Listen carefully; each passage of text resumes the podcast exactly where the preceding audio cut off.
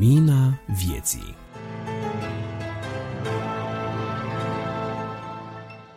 Bine v-am regăsit la Lumina Vieții, revistă audio produsă de Asociația Creștinilor Nevăzători Pro Lumina. Sunt Adi Tămășan și pentru început am uh, plăcerea să vă prezint uh, nota redacției care va cuprinde misiunea noastră, colectivul de autori și o scurtă trecere în revistă a ceea ce puteți asculta.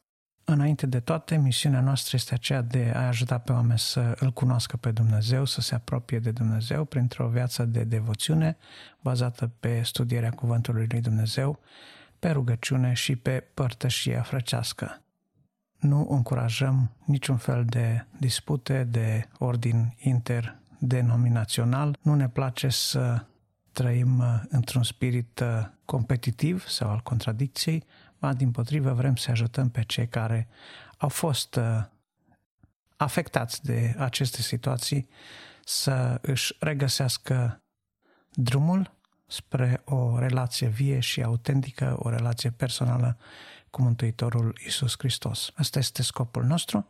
Suntem nevăzători și slavăzători, dar nu numai, dintr-o varietate de credințe creștine și la oaltă colaborăm în producerea acestui uh, podcast sau dacă vreți acestei reviste audio difuzată sub formă de podcast și facem lucrul acesta cu succes de o perioadă destul de bunicică, așa că cu această ocazie voi uh, introduce și colectivul celor care au contribuit de data aceasta la apariția acestui număr subsemnatul Adi Tămășan, responsabil de câteva din rubricile revistei, cât și de partea tehnică a producerii ei, George Iordan, care este președintele asociației și pe care îl auziți în rubrica editorial, Bogdan Suciu, Grigore Frișan, Carmen și Marius Motora, Daniel Cocar, Florin Scrob, Dumitru Tudorache, Cristi Simion, Maria Chivulescu, iar acestora se adaugă Nicu Turcu,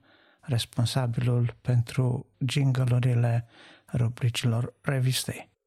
Tuturora le dorim spor la treabă în continuare și le mulțumim pentru contribuția lor, iar dumneavoastră, ascultătorilor, vă putem spune că puteți asculta poezie creștină, puteți asculta meditații din cuvânt, puteți asculta câteva îndemnuri, puteți asculta de asemenea informații din lumea creștină, puteți asculta câteva informații legate de creație, dovedite, probate de știință, toate acestea în rubrica Enciclopedie. Puteți asculta mărturie și o serie de alte informații care cred că merită împărtășite și cu cei din jurul nostru. Prin urmare, dacă ați ascultat revista și considerați că ceea ce ați auzit merită distribuit și altora, faceți share, spune și altora despre această revistă, dați-le linkul pentru descărcare, rugați să se aboneze la podcast și în felul acesta vom uh,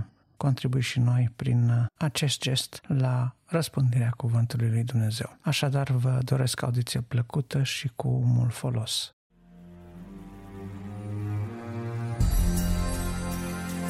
Editorial Bun regăsit, dragi ascultători, la microfon din nou George Iordan. De această dată voi aduce înaintea dumneavoastră o meditație pe marginea unei maxime care mi-a plăcut foarte mult, pe care doresc să o împărtășesc cu dumneavoastră.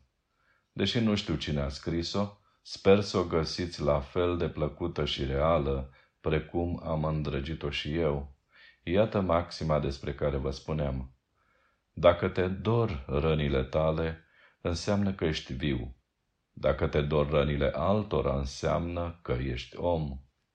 Cu toții știm că trăim într-o societate care este încărcată de durere fizică, emoțională, psihică, decepții, rușine, frici, angoase, nemulțumiri, pe lângă suferințele diferitelor și atât de variate diagnostice, ca să nu mai luăm în discuție pierderile ființelor dragi. Da, o societate care îndrumă fiecare pe fiecare cum să scape de durările de spate sau provenite în urma așa binecunoscutului virus nimicitor prin care oricine a avut trecere experimentală în familie sau personală.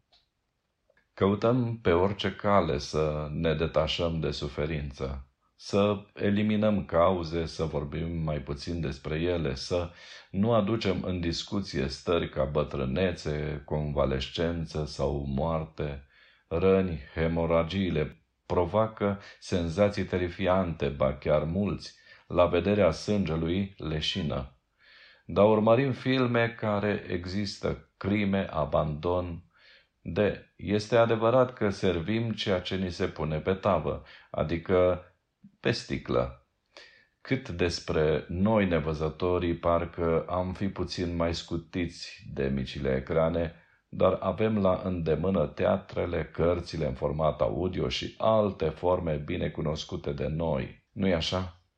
Și pentru toate grijile, nevoile, disperările, bolile, necazurile, spitalele, ne trebuie un țap ispășitor. Ba chiar în anul 2000, un deputat american mergea cu diplomatul către tribunal, unde se știe despre cazul acesta la vremea respectivă că a făcut subiectul de discuție a multor americani. Acest deputat a ajuns cu diplomatul său la tribunal, unde a deschis procesul lui Dumnezeu, făcându-l vinovat de toată suferința umană, marcată de războaie, orfani, văduve, etc. Dar oare Dumnezeu să fie vinovat de tot ceea ce se întâmplă pe Terra? Cei care au citit Sfânta Scriptură știm că suferința a ajuns printr-un act de neascultare, Adam. Da, știm că odată intrat păcatul în lumea noastră, nelegiuirea aceasta a creat ceea ce înseamnă despărțirea de Dumnezeu. Pentru ce condamnăm atunci pe Dumnezeu?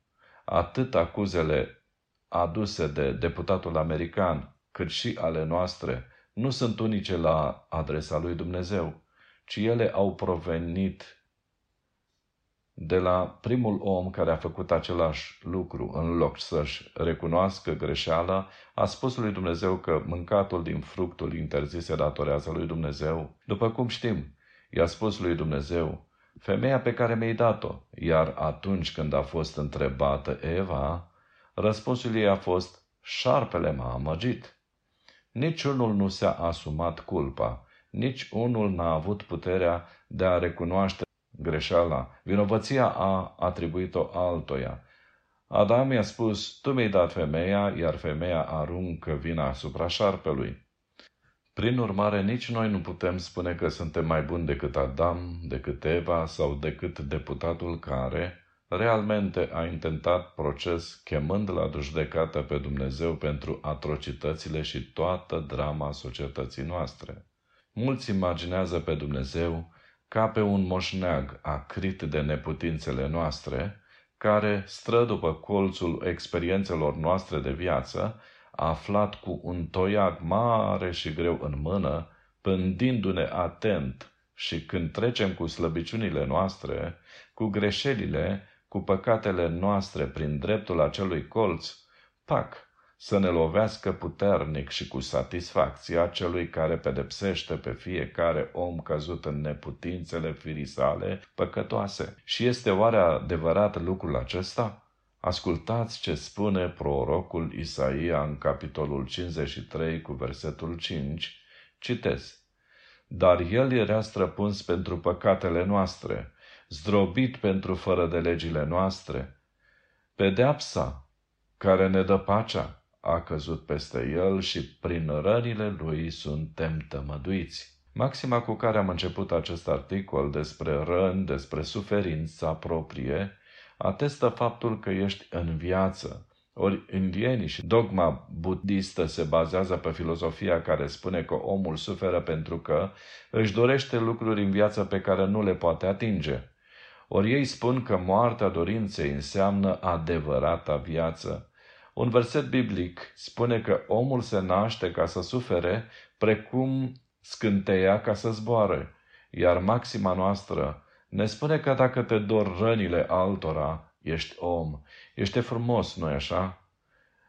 Mă gândeam oare pentru câte răni sau pentru câte persoane aș putea sau ar trebui să simt durere ca să simt mai om.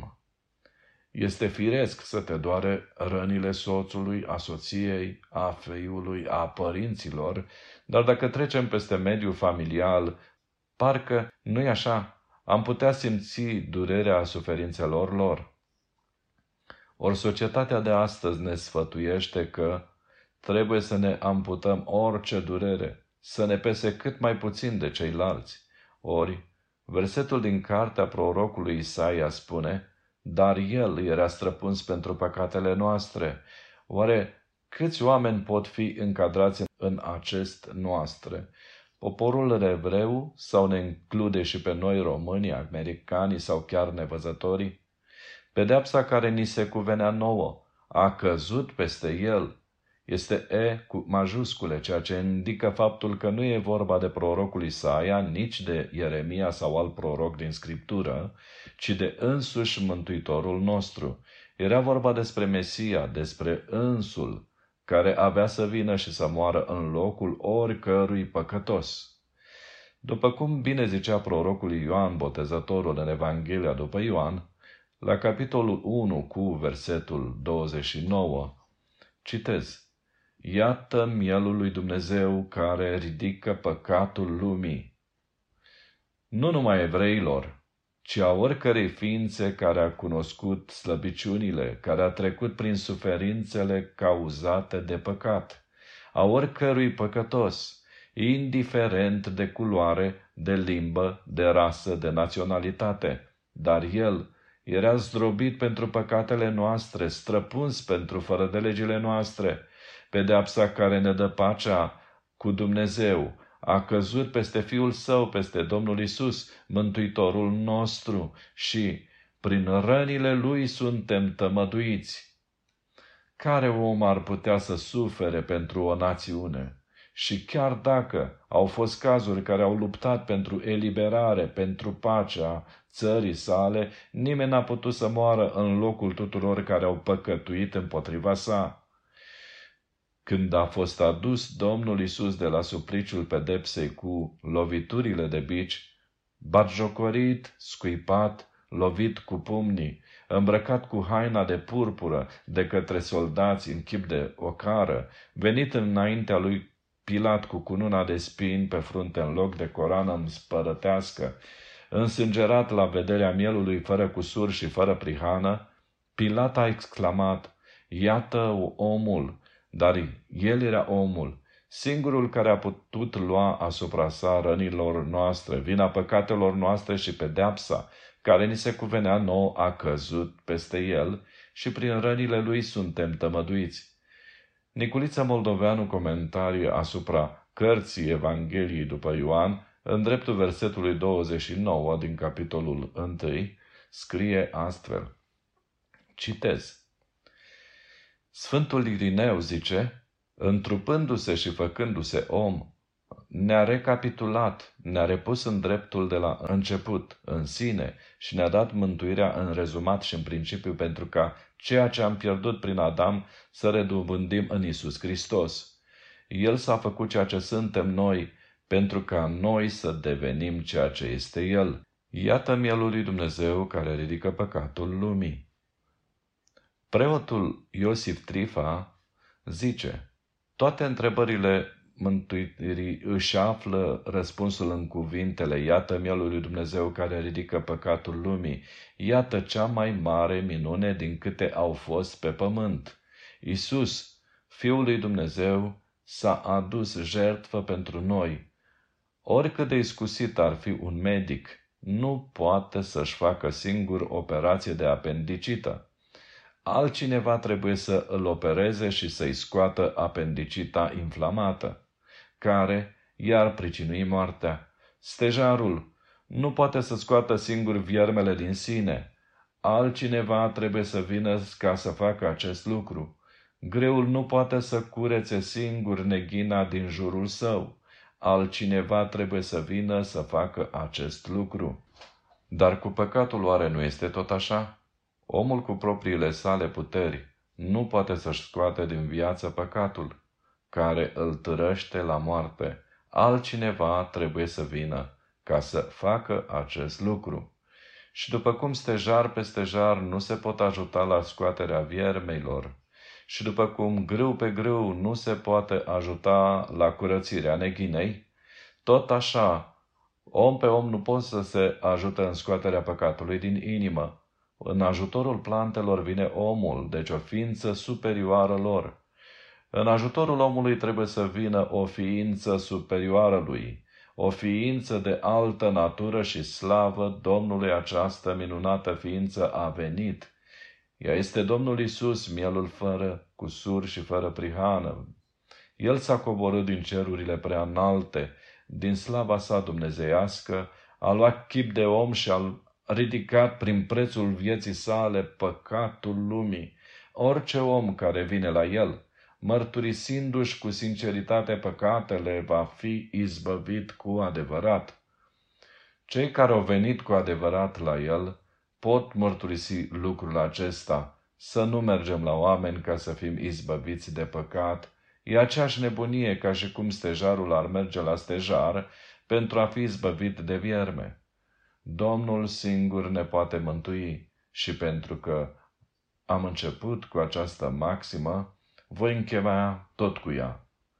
Dacă te dor rănile tale, înseamnă că ești viu, iar dacă te dor rănile altora, înseamnă că ești om. În concluzie, orice ființă simte durerea. Un cățel poate să jupă un picior, sigur că doare. Tot la fel și omul, dacă este lovit, suferă. Însă când suferi pentru rănile altora, cât de minunat spune aceasta, înseamnă că ești om. Domnul Isus a cunoscut că veșnicia noastră petrecută fără El ar fi fost o profundă și necurmată suferință, iar El n-a putut suporta gândul să ne știe într-un chin nesfârșit. Drept pentru care, după cum spune prorocul Isaia în capitolul 53, la versetul 5, recitez, Dar el era străpuns pentru păcatele noastre, zdrobit pentru fără de legile noastre, Pedeapsa care ne dă pacea a căzut peste el și prin rănile lui suntem tămăduiți. Încheia citatul. Credeți lucrul acesta, că el nu numai că l-a durut slăbiciunile noastre și a primit el, Mântuitorul nostru în trupul său pe lemn pedeapsa fără de legilor noastre? Și aș mai pune întrebarea aceasta, de loc retorică, dragul meu prieten, dacă știi că Domnul Isus a suferit pe cruce pentru că l-a durut rănile tale, simți vreo urmă de recunoștință pentru că a murit în locul tău?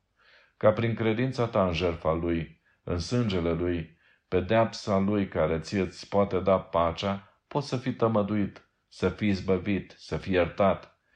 Meditează asupra rănilor lui și fii binecuvântat de Dumnezeul tău și al meu Isus Hristos. Amin.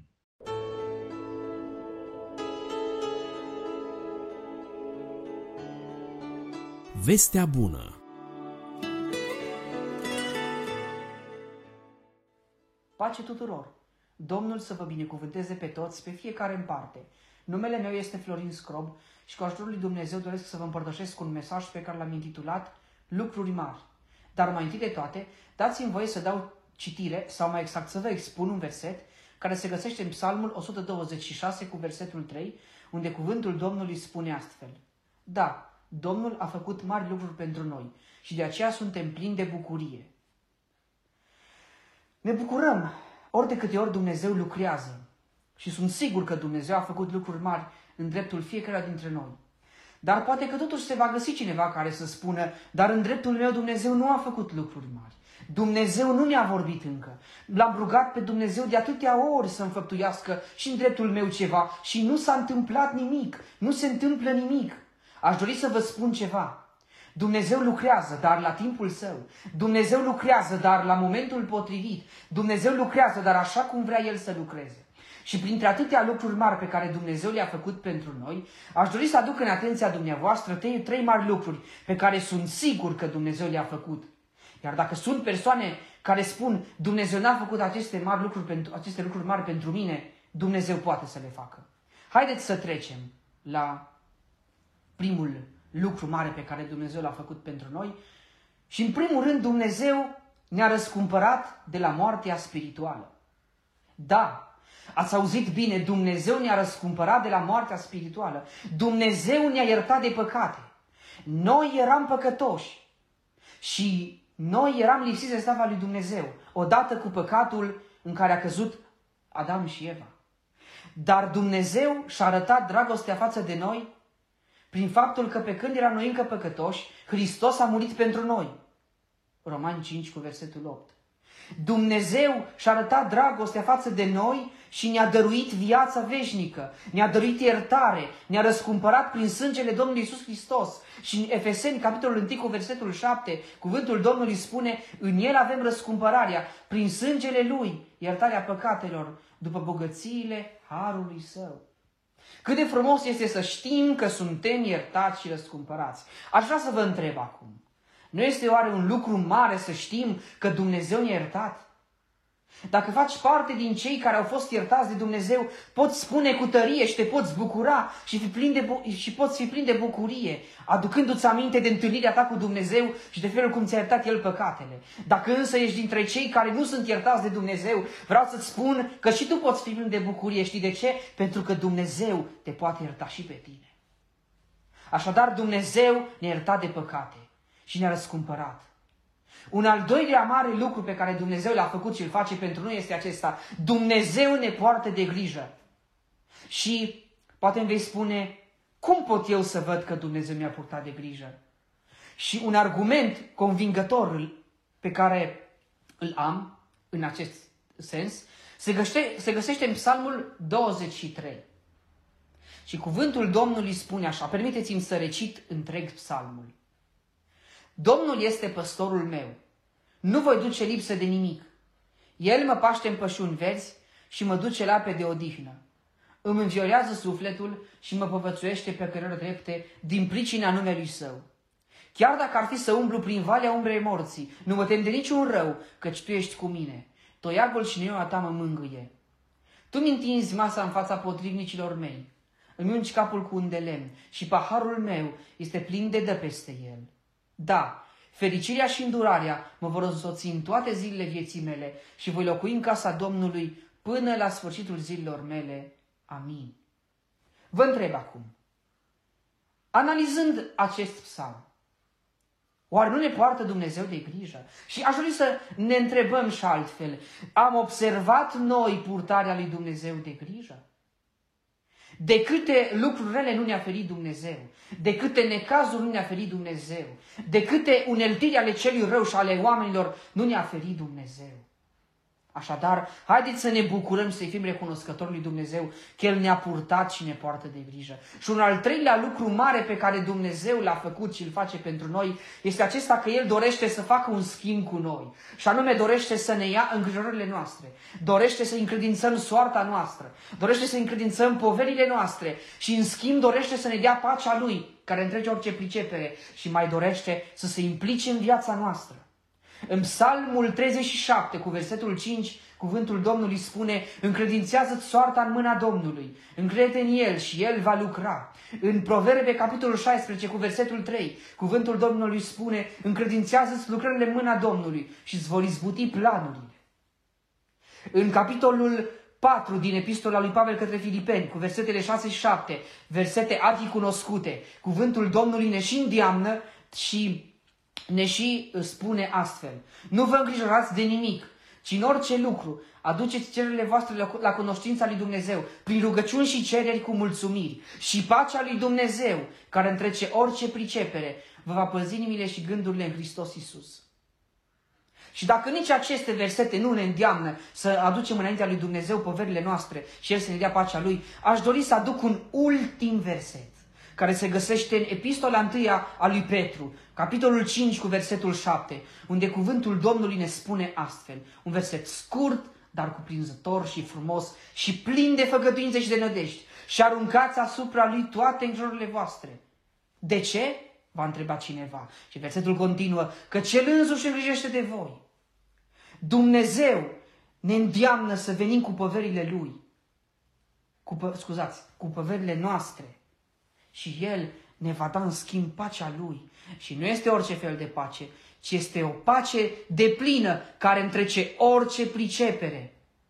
Și Dumnezeu dorește ca să încredințăm Lui soarta noastră, viața noastră și să nu ne mai temem noi, să nu ne mai îngrijorăm noi, ci să punem totul în mâna Lui Dumnezeu, că căci El însuși se va îngriji de noi, El însuși se va implica în viețile noastre, El însuși va lucra. Și să știți, am experimentat lucrul acesta. Și de când am învățat să aduc înaintea lui Dumnezeu poverile mele, de când am învățat să aduc înaintea lui Dumnezeu soarta mea, să pun în mâna lui toate îngrijorările mele, să știți, El însuși s-a îngrijit de mine, cuvântul acesta s-a împlinit în viața mea și Dumnezeu însuși și-a arătat puterea și slava implicându-se în viața mea într-un mod atât de minunat încât am spus, dar de ce să nu mai îngrijorez? Încât am spus, dar de ce să mai, mai țin povara mea când pot să încredințez Domnului povara mea și El să-mi dea pacea Lui? Păi oferta această ofertă de nerefuzat Vă îndemn în numele Domnului Isus Hristos să aduceți înaintea lui Dumnezeu toate poverile voastre și El vă va da în schimb pacea Lui și se va implica în viețile voastre. Așadar, Dumnezeu a făcut lucruri mari pentru noi. Ne-a scăpat de la moartea spirituală, ne-a salvat, ne-a purtat de grijă și ne poartă de grijă și ne încredințează pacea sa, dar cine trebuie să încredințăm în schimb poverile noastre și să-L lăsăm pe Dumnezeu să implice în viețile noastre. Știți cum? Dându-i Lui poverile noastre invitându-l să se implice în viețile noastre și el va onora această invitație, se va, se va implica în viețile noastre și ne va rezolva problemele. Dumnezeu să fie slăvit și să ne binecuvânteze pe toți. Amin.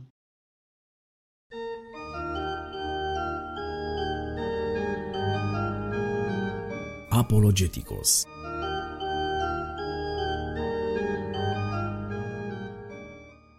Bun găsit, dragi ascultători, eu sunt Bogdan Struciu și în cele ce urmează cu ajutorul lui Dumnezeu voi fi gata dumneavoastră la rubrica Apologeticos, aducându-vă în atenție o întrebare de mare importanță, chiar esențială, aș spune, și anume, de ce cred că Isus este Mesia și Fiul lui Dumnezeu? Voi aborda întrebarea aceasta cu referire la două aspecte principale.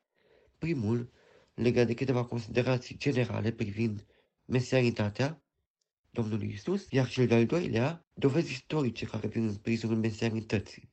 Vorbind despre considerațiile generale, de menționat este faptul că marea majoritatea oamenilor sunt de acord cu faptul că Domnul Isus a fost un om deosebit, poate chiar cel mai bun din cât a existat pe pământ. Ei însă au ezitări în a accepta un lucru esențial, anume divinitatea Domnului Isus, calitatea acestuia de Fiul al lui Dumnezeu și lucrarea sa mântuitoare pe care a realizat-o pe pământ.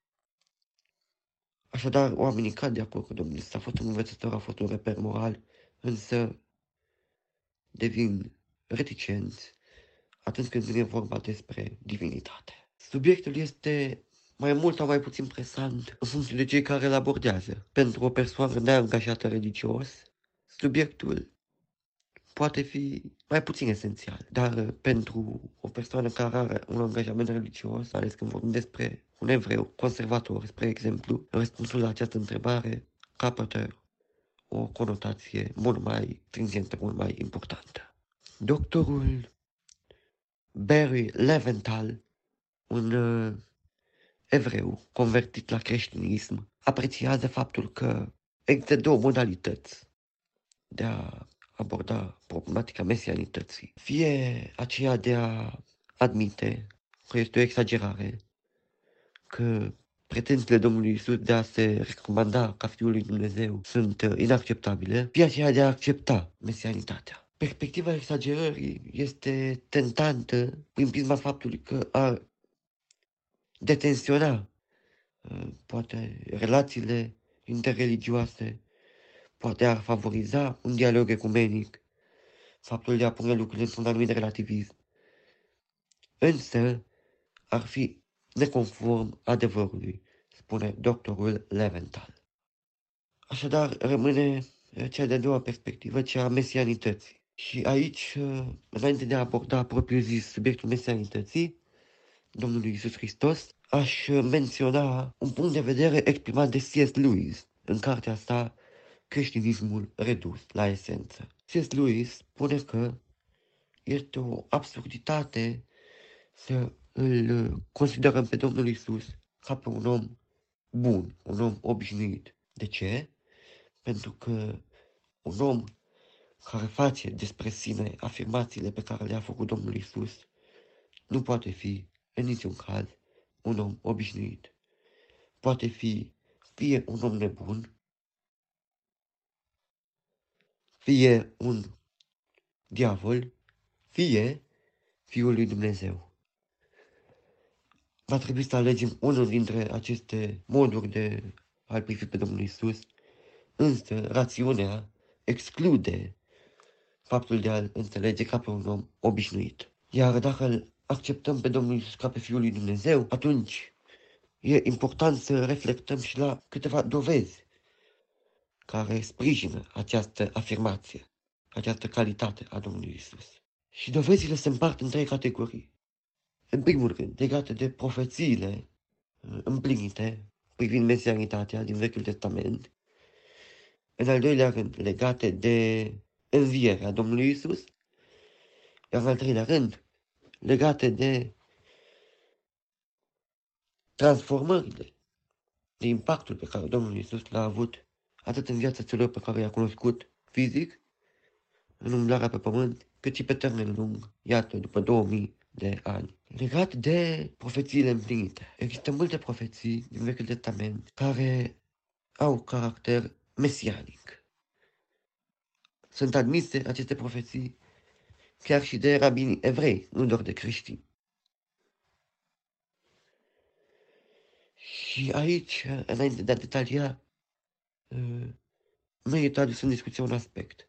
Faptul că atunci când Dumnezeu i-a vorbit lui Avraam, cerându-i să iasă din țara sa și promițându-i că va fi uh, strămoșul unui neam mare și că va fi binecuvântat, atunci Dumnezeu a început un plan treptat de revelare a, a intențiilor sale, care a început cu Avram și a continuat prin profeți, prin profeții unele mai uh, vagi, iar altele mai concrete. Cele de la început erau mai vagi, de exemplu adresarea către Avram, dar ele au devenit și mai concrete în scrierile profetice, mergând către ideea unui mântuitor și continuând chiar cu locul exact unde se va naște Domnul Isus și cu detalii ale activității sale pe pământ. Aici menționăm doar două exemple.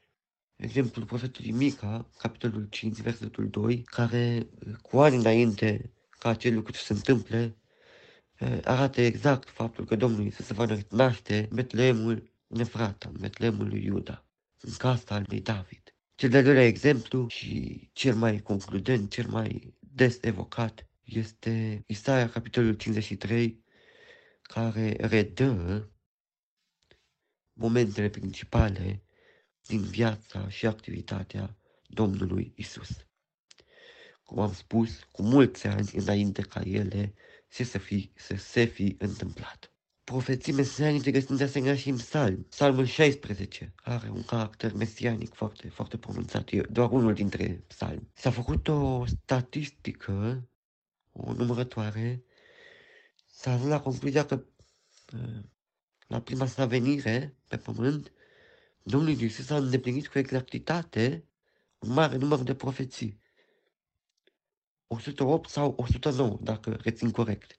Oricum, foarte multe. Profeții din Vechiul Testament au fost împlinite odată cu venirea Domnului Isus. Cel de-al doilea aspect la care vreau să mă refer, învierea Domnului Isus, care, la fel, a avut un impact deosebit și este dovedită istoric, așa cum am uh, amintit într-unul din episoadele anterioare ale revistei Lumina Vieții, acolo unde am uh, adus în discuție și câteva vezi istorice ale învierii Domnului Isus. Le readuc în discuție și acum pe scurt faptul că existat oameni care au fost dispuși să moară pentru credință, oameni care, în momentul în care Domnul Isus a murit, ei au fost uh, speriați, au fost uh, demoralizați sau împrăștiat, uh, cum s-a spune, precum oile fără păstor, dar care, din momentul învierii, s-au uh, reunit și au avut, iată, disponibilitatea de a-L mărturisi și chiar de a muri pentru El. Practic, toți apostolii, toți ucenicii, cu excepția evanghelistului Ioan, au avut o moarte martirică. Asta ne mai menționând și miile, și chiar poate sutele de mii de creștini, oricum numărul foarte mare de creștini care ulterior au murit pentru credință. Ar fi avut acești oameni disponibilitatea să moară pentru o minciună, mai ales că unii erau oameni, oameni de cultură, oameni pregătiți. Un alt argument, faptul că mulți oameni inițial sceptici au fost convinși de învierea Domnului Isus Hristos. Cum este cazul, spre exemplu, exemplul cel mai cunoscut al apostolului Pavel, anterior Saul din Tars, unul dintre cei mai categorici adversari ai Domnului Isus și ai ucenicilor.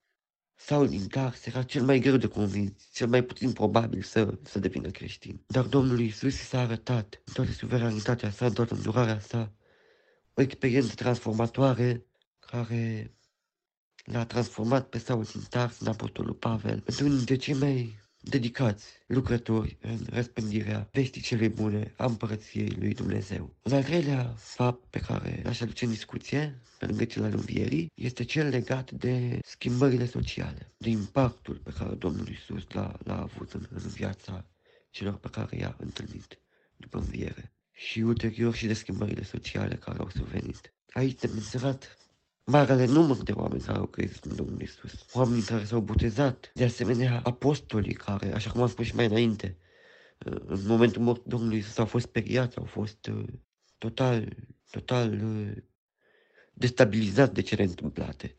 Asta cu toate că Domnul Isus vorbise despre învierea sa. Ei totuși pierduseră speranța aceasta și considerau că activitatea învățătorului lor se încheiase într-un mod tragic. Dar odată cu învierea și, desigur, cu transmiterea Duhului Sfânt, ucenicii au fost întăriți și au început o amplă activitate de propovăduire și de răspândire a veștii, învierii și activității Domnului Isus, mergând chiar până la sacrificiul ultim. Apoi, impactul Domnului Isus a manifestat și la nivelul schimbărilor sociale. S-a trecut de la faptul că, înainte de momentul învierii, ucenicii încadrați în, în poporul evreu, integrați culturii și tradițiilor ebraice, aduceau jertfe, animale, aduceau uh, daruri la templu, participau la, onorau sabatul, în vreme ce ulterior ei nu au mai avut nevoie de astfel de manifestări. E adevărat, ei frecventau, cel puțin în prima perioadă, templul, dar uh, existau și momente de uh, reculegere în ceea ce se numea camera de sus, acolo unde era părtășie în rugăciune între frații și surorile care îl urmau pe Domnul Isus. Deci, iată câteva modalități, câteva aspecte în care Domnul Isus a impactat pe cei pe care i-a întâlnit și nu numai. Atât prin aparițiile sale minunate, cât și prin schimbările pe care le-a determinat. Acestea sunt câteva, câteva aspecte pe care am să le aduc la atenția dumneavoastră, argumente în favoarea mesianității Domnului Isus Hristos, argumente care se leagă, așa cum am spus, de împlinirea profețiilor care au vorbit despre aceasta, despre mesianitate, de învierea Domnului Isus și de modul transformator în care activitatea sa pe pământ a influențat lumea. Ceea ce eu am în atenția dumneavoastră este doar o sinteză sunt mult mai multe lucruri care se pot spune și vă recomand în acest sens cartea De ce sunt creștin, Paul Hochman și Norman Geisler, capitolul 12, care de altfel asta și la baza documentării în vederea acestui episod. Vă mulțumesc pentru atenția acordată, Dumnezeu să vă binecuvânteze toate cele bune. Lapte și bucate tare Vă salut pe fiecare dintre dumneavoastră cu tot respectul. Sunt uh, Daniel Cocar. Bine vă regăsesc la atelierul de reparat oameni, la atelierul de reparat sfinți, dar și la atelierul de reparat teologii greșite. Tu știi care e legea lui Hristos? Sigur? Sigur? Există un verset fabulos în Galaten 6 cu 2 și nu numai, în care ni se vorbește despre legea lui Hristos. purtați-vă poverile unii altora și veți împlini astfel, în felul acesta, legea lui Hristos. Tu știi care e legea lui Hristos pe bune? Creștinul duhovnicesc nu e condus de ceea ce e corect, politically correct, ci este condus de ceea ce aduce slavă lui Dumnezeu. Felul de trăire creștină duhovnicească condamnă nu numai ce nu este bine, ci și ceea ce este bine doar la suprafață, ceea ce pare bine. A acționa conform cu aparent nobilul standard de a respinge orice rău și a alege doar ce e bun nu e creștinism, domnilor, ci o subtilă păcăleală religioasă care are un pic de culoare creștină multe lucruri bune, multe lucruri sunt bune din punct de vedere omenesc, dar din punctul de vedere al lui Dumnezeu ele sunt greșite pentru că nu sunt făcute din har, prin har și cu har. Câteva exemple vă dau. Lui Eva i s-a părut că fructele din pomul cunoștinței binelui și răului sunt bune. Dar Dumnezeu era de altă părere. Cain a avut impresia că jerfa lui e bună, e cea mai bună. Dar Domnul din nou a fost de altă părere. Lui Petru i s-a părut o idee bună și extraordinară când i-a spus Mântuitorul lui Isus să evite crucea, zicându-i să te ferească Dumnezeu, Doamne, să ajungi pe cruce. Dar Domnul Isus era de altă părere și l-a mustrat aspru pe săracul Petru. Frați creștini, umblarea noastră trebuie să fie condusă nu de legea binelui și răului, ci de legea harului, de legea crucii, care este legea lui Hristos. Aceasta este legea lui Hristos. Din punct de vedere uman, harul nu-i corect. Din punct de vedere divin însă, harul este drept și este binevenit. Legea bine-rău e a vechiului legământ. Legea lui Hristos este legea noului legământ. De exemplu, dacă cineva își cere să mergi cu el un kilometru, spune Domnul Isus, și tu mergi cu el un kilometru, e bine. Dar acela este vechiul legământ. Dar în același timp nu este har, nu-i duhovnicesc. Dacă însă mergi cu el 2-3 kilometri, atunci este har. Atunci trăiești în har, atunci practici harul doar atunci ești duhovnicesc. Dacă îi iubești numai pe cei ce te iubesc, e bine. Dar dacă îți iubești și dușmanii, abia atunci practici harul, abia atunci ești duhovnicesc. Și doar aceasta este legea lui Hristos. Te-ai prins? Vă rog să observați că trăirea multor creștini este ghidată de legea binelui și legea răului. Păi, prin ce se deosebește atunci creștinul de necreștin dacă aceeași lege îi conduce pe amândoi? Cuvântul lui Dumnezeu declară ferm, clar și nenegociabil că creștinul real, diferit de creștinul nominal, este condus de viața lui Hristos. El este condus de legea lui Hristos, care este legea Harului. Aceasta este legea Duhului de viață în Isus Hristos din Romani 8, 1 cu 2.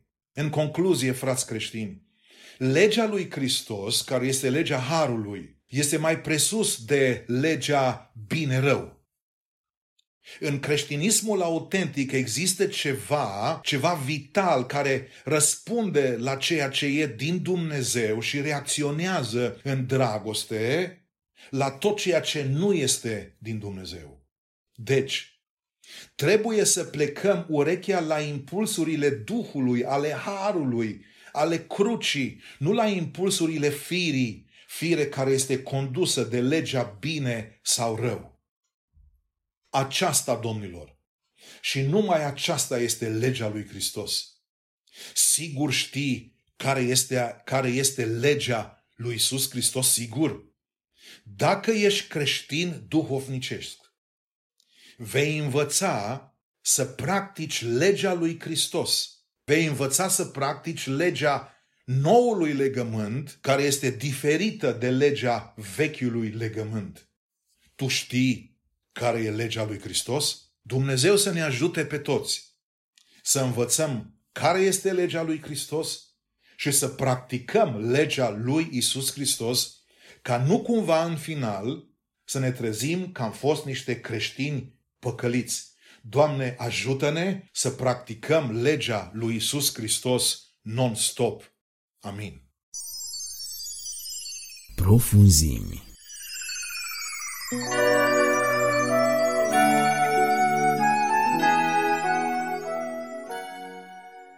Bun găsit, dragi ascultători, la microfon, Cristi Simion. Suntem în cadrul rubricii Profunzim.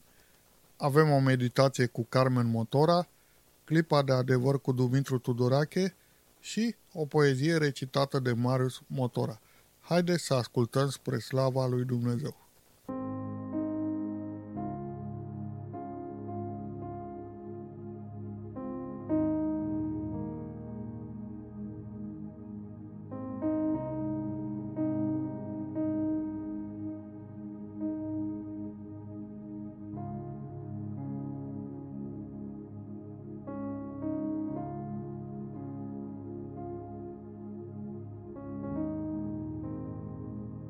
Ce poate face cântarea?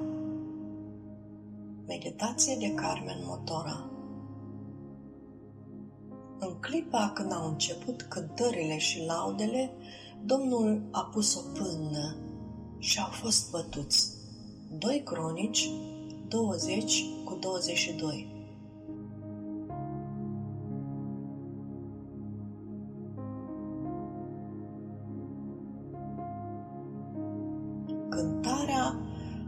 fost semnalul de începere al ambuscadei, al luptei între Dumnezeu și dușmanii evreilor.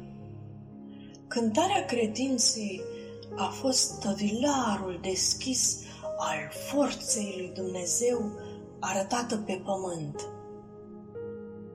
Ce poate face cântarea mea? Poate fi o bâșie a ambuscadei. Dușmanii vor fi atacați la semnalul cântării mele. Credința mea se unduiește în sunetele cântului, iar îngerii luptă cu demonii.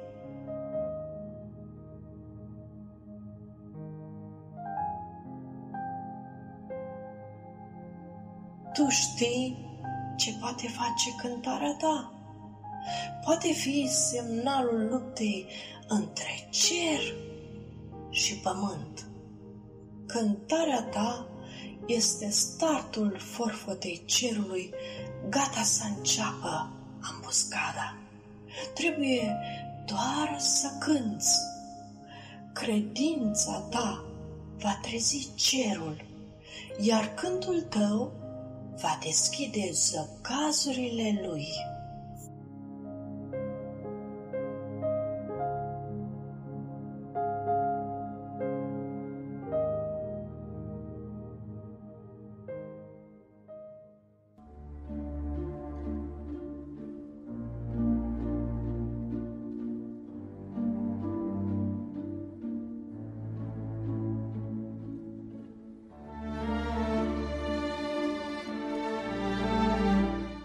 Creștin în uh, relația sa cu Dumnezeu și în relația sa cu sine însuși este rugăciunea.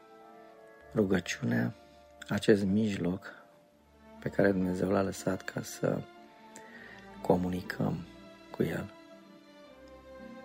devine în același timp o frământare și o problemă. De ce? Din pricina răspunsului pe care îl așteptăm la rugăciunile noastre. Bineînțeles că rugăciunile sunt de mai multe tipuri. Unele sunt rugăciuni cereri, unele rugăciuni de mulțumire, rugăciuni de mijlocire și așa mai departe. Problema cea mai mare, dacă este să o numim așa, este referitor la rugăciunile cerere. Fiindcă noi ne rugăm lui Dumnezeu și în mod firesc, natural, așteptăm ca El să ne răspundă și așteptăm să ne răspundă așa cum ne-am rugat. Adică noi așteptăm ca El să împlinească cererile noastre. Noi avem tot felul de cereri cu privire la bunuri, cu privire la realizări, cu privire la persoane, cu privire la visurile și idealurile noastre, fiindcă oricare om își dorește să crească, să evolueze, să devină. Așa cum astăzi um, se pune accentul foarte mult pe conceptul de dezvoltare personală. Fiecare om își dorește să se dezvolte, să capete, să dobândească, să realizeze cea mai bună variantă a lui în orice moment al vieții. Dacă oamenii în general se luptă, zic ei, singuri, bazați pe calitățile lor, pe capacitățile lor, creștinul are aliat și sprijin, vine totdeauna înaintea lui Dumnezeu să ceară ajutorul lui ca să reușească în ceea ce și-a propus. Și așa cum ați văzut fiecare, răspunsul lui Dumnezeu fie nu vine, fie nu vine atunci când dorim noi, fie zicem noi vine prea târziu, fie nu vine așa cum am dorit noi, așa cum am așteptat, așa cum l-am rugat pe Dumnezeu. Și de aici poate să apară acea dezamăgire în relația cu Dumnezeu. Se consideră de obște că există două feluri de rugăciuni. Rugăciuni ascultate și rugăciuni neascultate. În realitate însă există un singur tip de rugăciuni, și anume rugăciunile ascultate. Fiindcă orice rugăciune a lui Dumnezeu, înălțată lui Dumnezeu, nu rămâne fără un răspuns. Noi spunem că nu a fost ascultată, fiindcă răspunsul nu a fost cel așteptat. Sau pur și fiindcă ne pierdem răbdarea, nu mai așteptăm acel răspuns sau nu ne dăm seama când a venit, fiindcă apare într-o formă neașteptată pentru noi. Pe de altă parte, privința rugăciunii, foarte important este credința. Spune Scriptura că cel ce ce nu are credință, cei lipsiți de credință, să nu aștepte să primească ceva de la Dumnezeu. Deci atunci când ceri la Dumnezeu, trebuie să ceri cu credință. Și ați observat că oameni din orice confesiune, din orice cult, care au credință, primez răspuns. Se știe că pe, pe tot pământul sunt, se fac, au loc vindecări miraculoase. Oamenii se realizează, trec peste necazuri. Sunt oameni care au reușit să scape din locuri în care era imposibil să scapi, cum ar fi, de exemplu, lagărele de concentrare. Sunt oameni care au reușit să iasă de acolo. Cum spune și Victor Frankl. El spune că datorită faptului că oamenii aceștia au avut și uh, un sens, un sens în viață. Au avut un ideal care nu s-a încheiat odată cu intrarea în lagăr, ci un ideal care aștepta să fie împlinit. Acei oameni uh, magnetizați pur și simplu de, de credință au reușit să iasă din lagăr. Au reușit să ajungă acolo unde au visat să ajungă. Și vedeți că Chiar și în Scriptură avem niște exemple de oameni despre care Domnul Hristos spune că nici chiar în Israel nu a întâlnit o credință atât de mare. Și avem exemplu femeii cananeence și acelui sutaj roman. Deci iată oameni care nu aveau credință în uh, Dumnezeul lui Israel, adică în adevăratul Dumnezeu, nu? cum am spune noi, ci aveau credință în zei, cum era atunci, da? Era politeism. Deci, cu alte cuvinte, Domnul Hristos le-a spus, credința ta te-a mântuit. Deci credința pe care o ai tu, nu credința în el, fiindcă nu-l cunoșteau. Auzise despre el că face minuni, dar și izraeliții au auzit despre Isus că face minuni. De ce nu a încolțit aceeași credință? Deci, cu alte cuvinte, credința este, este atât de puternică și este uh, absolut necesară pentru ca rugăciunile noastre să fie împlinite. Pe scurt, am vrut să arăt că nu există decât rugăciuni ascultate și că pentru ca acestea să fie ascultate este nevoie de credință și mai este nevoie de ceva. Bine e să aștepți în tăcere răspunsul Domnului. Deci, fără agitație, fără nerăbdare, fără să ajungem la cârtire, fără să comentăm, fără să ne uităm cu invidie la cei despre care credem că Dumnezeu îi ascultă mai mult, fără să judecăm, fără toate acestea.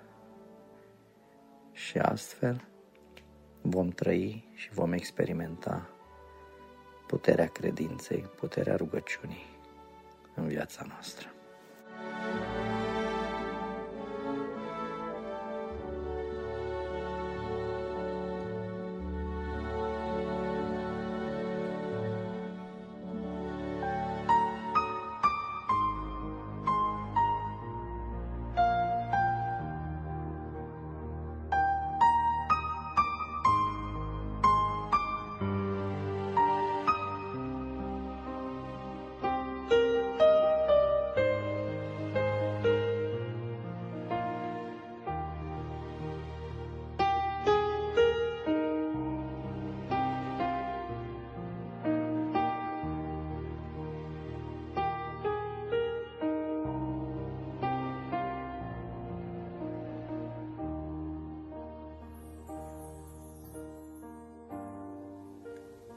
Vorbea într-o zi, un spic de greu, cu Creatorul său. De ce mă legi, Părinte, atât de strâns în snupul tău? Mă doare, mai slăbește funia cu care mă înfășori, că nu-i niciun pericol între spicele surorii. Dar lucrătorul cel divin, mai aprig, le unea și fir cu fir și snop cu snop într-una aduna. Cuprins de gândul său ceresc, o clipă se opri, privind la spicul îndrăsneț, cu dragoste șopti. De acolo, din îndepărtări, de unde te-am cules, din lanul amestecat cu mărăcini, eu te-am ales.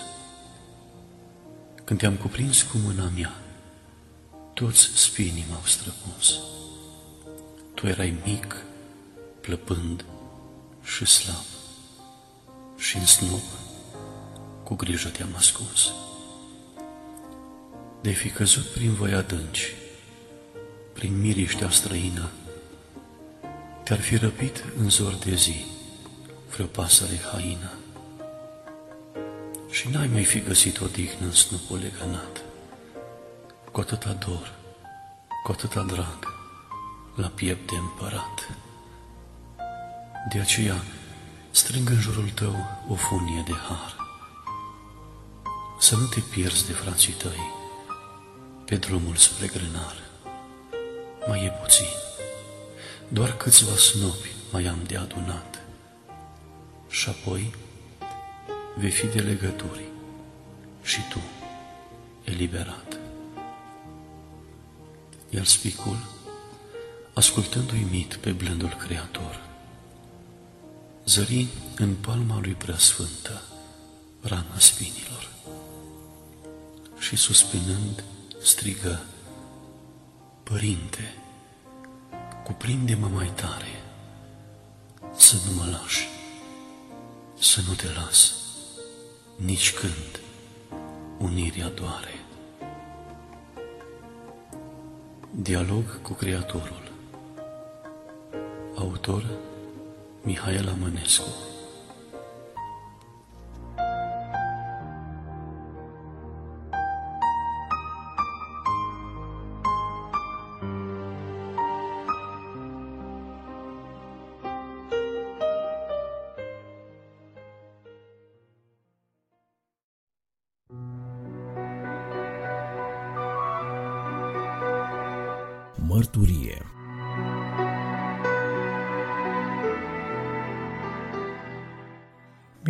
găsit, dragi prieteni, la rubrica Mărturie din cadrul revistei Lumina Vieții.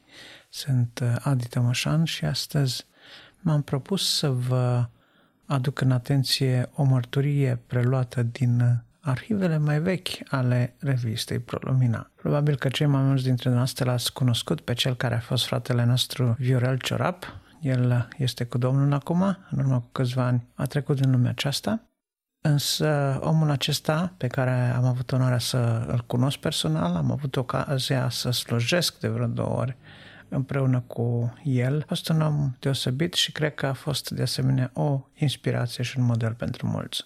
Fiecare dintre noi putem în anumite împrejurări în viață să devenim un model pentru una sau alta din lucrurile importante în viață. Cu siguranță suntem oameni, avem fiecare din noi minusurile noastre, scăderile noastre, neajunsurile noastre, însă, dincolo de toate, dacă suntem copii al lui Dumnezeu și avem o viață care poate sta ca o mărturie, ca o epistolă vie pentru cei din jurul nostru, atunci cu siguranță că binecuvântarea lui Dumnezeu va fi turnată spre ceilalți prin însăși viața noastră.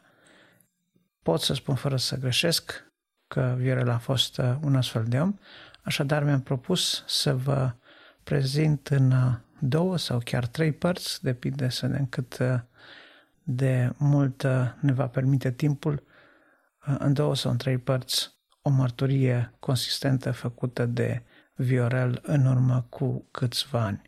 Știu, unele lucruri s-au întâmplat după, această, după ce această mărturie a fost înregistrată, însă o luăm așa cum este și singura intervenție asupra materialului este împărțirea în trei părți, nimic altceva. Fiți binecuvântați și audiție plăcută în continuare, dar mai ales cu folos. Mă numesc Ciorap Viorel, locuiesc în orașul Cluj-Napoca, județul Cluj, sunt căsătorit din 1992, am șase copii. Aș dori să vă povestesc despre felul în care m-am întors eu la Domnul Isus, despre felul în care m-am pocăit. Înainte de a vă povesti aceste lucruri, vreau să vă spun că eu cred că această rubrică a revistei noastre este binevenită, pentru că povestind despre felul în care ne-am întors la Dumnezeu, despre felul în care ne-am pocăit, ajungem să ne cunoaștem mai bine și credem că oamenii vor înțelege că a te pocăi nu înseamnă că ai probleme mentale, nu înseamnă că ai luat o decizie greșită, nu înseamnă că ești o rușine pentru familie sau pentru societate, ci din potrivă. Nu reprezinți o rușine nici pentru familie și nici pentru societate, ci din potrivă. Un om credincios, un om care s-a născut din nou, un om care s-a pocăit cu adevărat, acel om este un om schimbat în bine, este un om care aduce un prilej de mândrie pentru familia lui și pentru societatea în care trăiește, pentru cei din jur. Un om credincios, un om născut din nou, este ca un medicament pentru societate. Pentru că el ar putea, într-o oarecare măsură, să influențeze în bine comportamentul oamenilor din jurul său. Am născut în 1963, pe 7 octombrie. Era o zi însorită, un cer senin, dar era răcoare. Și am aflat lucrurile acestea când am întrebat-o pe maica mea într-o zi Și am rugat-o să-mi spună cum arăta ziua în care am născut eu. Și tocmai era soare, era cer senin, era tot așa o zi de octombrie și ea mi-a spus, era exact cum este acum. O zi cu cer senin, o zi însorită, dar răcoroasă. Am întrebat-o acum vreo patru ani în urmă. Nu mai văzusem, cred că de peste 30 de ani, nu mai văzusem pe maica mea. Ea n-a vrut să mă aibă, a încercat să avorteze, n-a reușit. Apoi, după nașterea mea, a vrut să scape de mine, avea două fete, eu am venit al treilea, n-ar fi vrut să mă mai aibă, spunea că s-a săturat să tot crească copii, să tot audă orăcăiel, să tot spele după ei. Și mai ales când a aflat că nu văd, i-a spus doctorița care era acolo la maternitate, i-a spus că nu văd, atunci hotărârea asta a ei de a mă pierde a crescut și mai mult în inima ei. Și după naștere, taică meu cu ea au vândut casa din Odobești, unde m-am născut eu, am născut în Odobești, dar după nașterea mea, la vreo două luni, au vândut casa aceea din Odobești, pe care o construise bunica după tată, adică mama tatălui meu o construiseră și i-au dat-o tatălui meu ca să locuiască acolo, să-și așeze acolo familia, dar el cu maica mi-au vândut acea locuință și au plecat în Bicaz. Și acolo mă ținea pe mozaic în baie câte 6-7 ore pe zi, cât era plecat taică meu la lucru. Când pleca, aștepta să treacă o jumătate de oră, o oră, apoi mă dezbrăca în pielea goală și mă punea pe mozaic în baie cu spatele pe mozaicul acela ca să răcesc la plămâni. Apoi, când știa că mai este o oră și trebuie să vină taică de la lucru, mă lua de acolo. Și lucrul ăsta se întâmpla zilnic, până într-o zi când femeia care făcea curățenii pe casa scării i-a spus tatălui meu că aude un copil plângând la el acolo și că plânge copilul la prea mult și să vadă ce se întâmplă. Taică meu care știa că maica mea nu mă dorește, care știa că în lipsa lui nu vrea să-mi dea să sug, nu vrea să-mi dea să mănânc.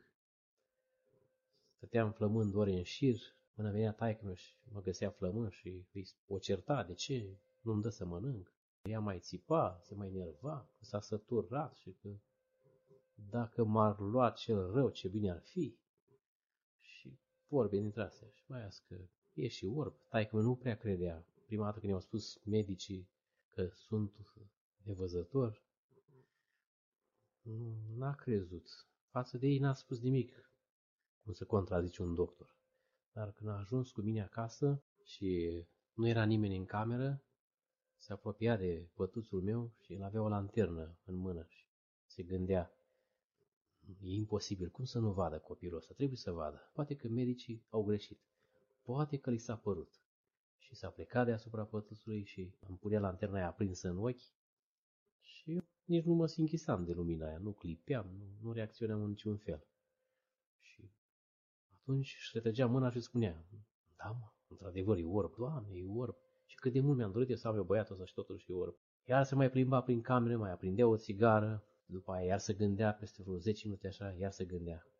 Mă, și totuși, poate mi s-a părut, poate totuși nu e orb, ia să văd. Și iar venea la pătuț, iar s-a plecat, și iar aprindea lantena și mă punea în ochi. Lucrurile astea mi le-a povestit odată taică meu când aveam eu vreo 16 ani. M-a chemat toată deoparte, el era băut, tocmai terminase o sticlă de vermut, tocmai terminase sticla aceea de băut, era în grădină, a aruncat-o în niște bălării și și-a aprins o țigară și mi-a spus, vină cu mine, vreau să spun ceva. Și m-am dus după el, avea acolo la grădină o colibă. Am intrat cu el în colibă și el s-a așezat pe o piatră rotundă care era în loc de scaun. Avea acolo și pat, avea și o măsuță. Din coliba aceea păzea grădina de hoți. Mai veneau hoții noaptea și mai furau grădină roșii, zarzavaturi. Și el stătea acolo la colibă și păzea până toamna târziu, când strângea varza. Varza era ultima dintre legume pe care trebuia să o strângă. Și atunci mi-a povestit. Uite așa te-ai născut tu, uite așa n-ai văzut. Și de la el știu lucrurile astea. Apoi, el, aflând de la femeia aceea de serviciu care făcea curățenie pe casa scărică, un copil plânge, el s-a gândit imediat, a trecut prin minte. Nu cumva vrea să-l omoare, nu cumva îl lasă undeva să răcească sau să se întâmplă ceva, ceva e necurat. că mă vrea foarte mult să trăiesc. El se gândea, să trăiască așa cum o fi, orb, dar bine că e băiat. Eu și-a dorit foarte mult să am băiat. Și într-o dimineață i-a spus să-i pună pachet, să-i pună schimburi, că el trebuie să plece pentru vreo trei zile în delegație, că este trimis de întreprindere. Acolo, în Bicaz, lucra la o fabrică și i-a spus maică mi că este trimis de șefii lui de la întreprindere într-o delegație, undeva într-un oraș mai în depărtare și să-i pregătească cele trebuitoare pentru drum și a rugat-o ca în lipsa lui să se ducă până la nu știu ce magazin, un magazin mai departe de locuința lor, să-i aducă de acolo nu știu ce găină, acolo aduceau găini bune, grase, tăiate, jumurite, tot. Spunea că să-i aducă o găină de aia, chiar dacă o ține la frigider, a înghețat, dar vrea de aia și i-a spus astăzi să te duci, acum să te duci, că după aia nu mai sunt. Eu când am trecut pe acolo erau găini, du-te acum și ea, că după aia nu mai găsești. Și apoi el a plecat cu geamantanul în mână, pregătit pentru călătoria lui, unde era trimis ca delegat din partea întreprinderii și s-a dus după colțul străzii într-un restaurant și acolo, de la geam, o pândea să vadă când iese din bloc.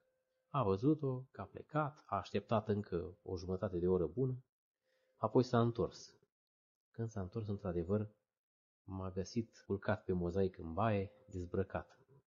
Spunea că aveam numai un maious, ceva, o hăinuță mică, subțire pe mine, în rest eram gol. Și m-a luat, zice că deja după o jumătate de oră, deja era un vânăt. Spunea că buzile erau vinete, degetele vinete. M-a luat la pus, m-a frecat cu spirit, cum s-a priceput el. Eu atunci împlinisem vreo 9 luni. Și când a venit maica mea de unde o trimisese, după vreo trei ore, cât mai zăbovise, cum sunt femeie, să mai opresc de vorbă cu unul altul, atunci s-a supărat pe ea tare, a bătut-o, s-au certat și de acolo au divorțat. Dar copiii au rămas la maica mea. Numai că înainte de a divorța ei, pe una dintre surori, maica mea o dăduse la bunica după tată, deci părinții tatălui meu, pentru că ei avuseseră doar doi băieți, pe taică meu și încă un frate de-a lui, un unchi al nostru, și bunica mea, după tată, și-a dorit foarte mult să aibă o fată. Nu au avut fete, au avut doar doi băieți. Ei au înfiat o fată și au crescut-o de când era pe câteva luni. Un, tocmai o înțărcase maică sa.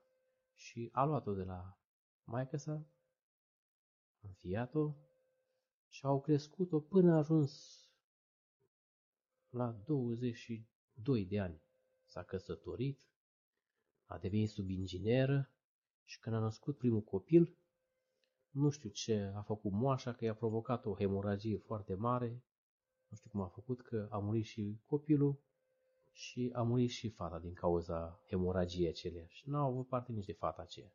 Și atunci i-au spus maică mi, mă, văd că tu și așa nu prea îți place să crești copii, nu prea îți place, ți ai două fete, uite, ți-a venit și băiatul ăsta, tu nu prea vrei să ai așa copii, nu prea îți place, dă-mi mie pe, nu pe fata asta mare, dă-mi pe asta altă. Dă-mi copilul mijlociu, dă-mi, dă-mi-l nou să-l creștem. Noi vrem o fată și n-am avut parte de fată, dă-ne nouă fata asta. Dă-ne o nouă pe Nina, o chema Niculina și o alintau Nina. Și așa s-a făcut că sora mea ajunsese înaintea mea la bunica mea.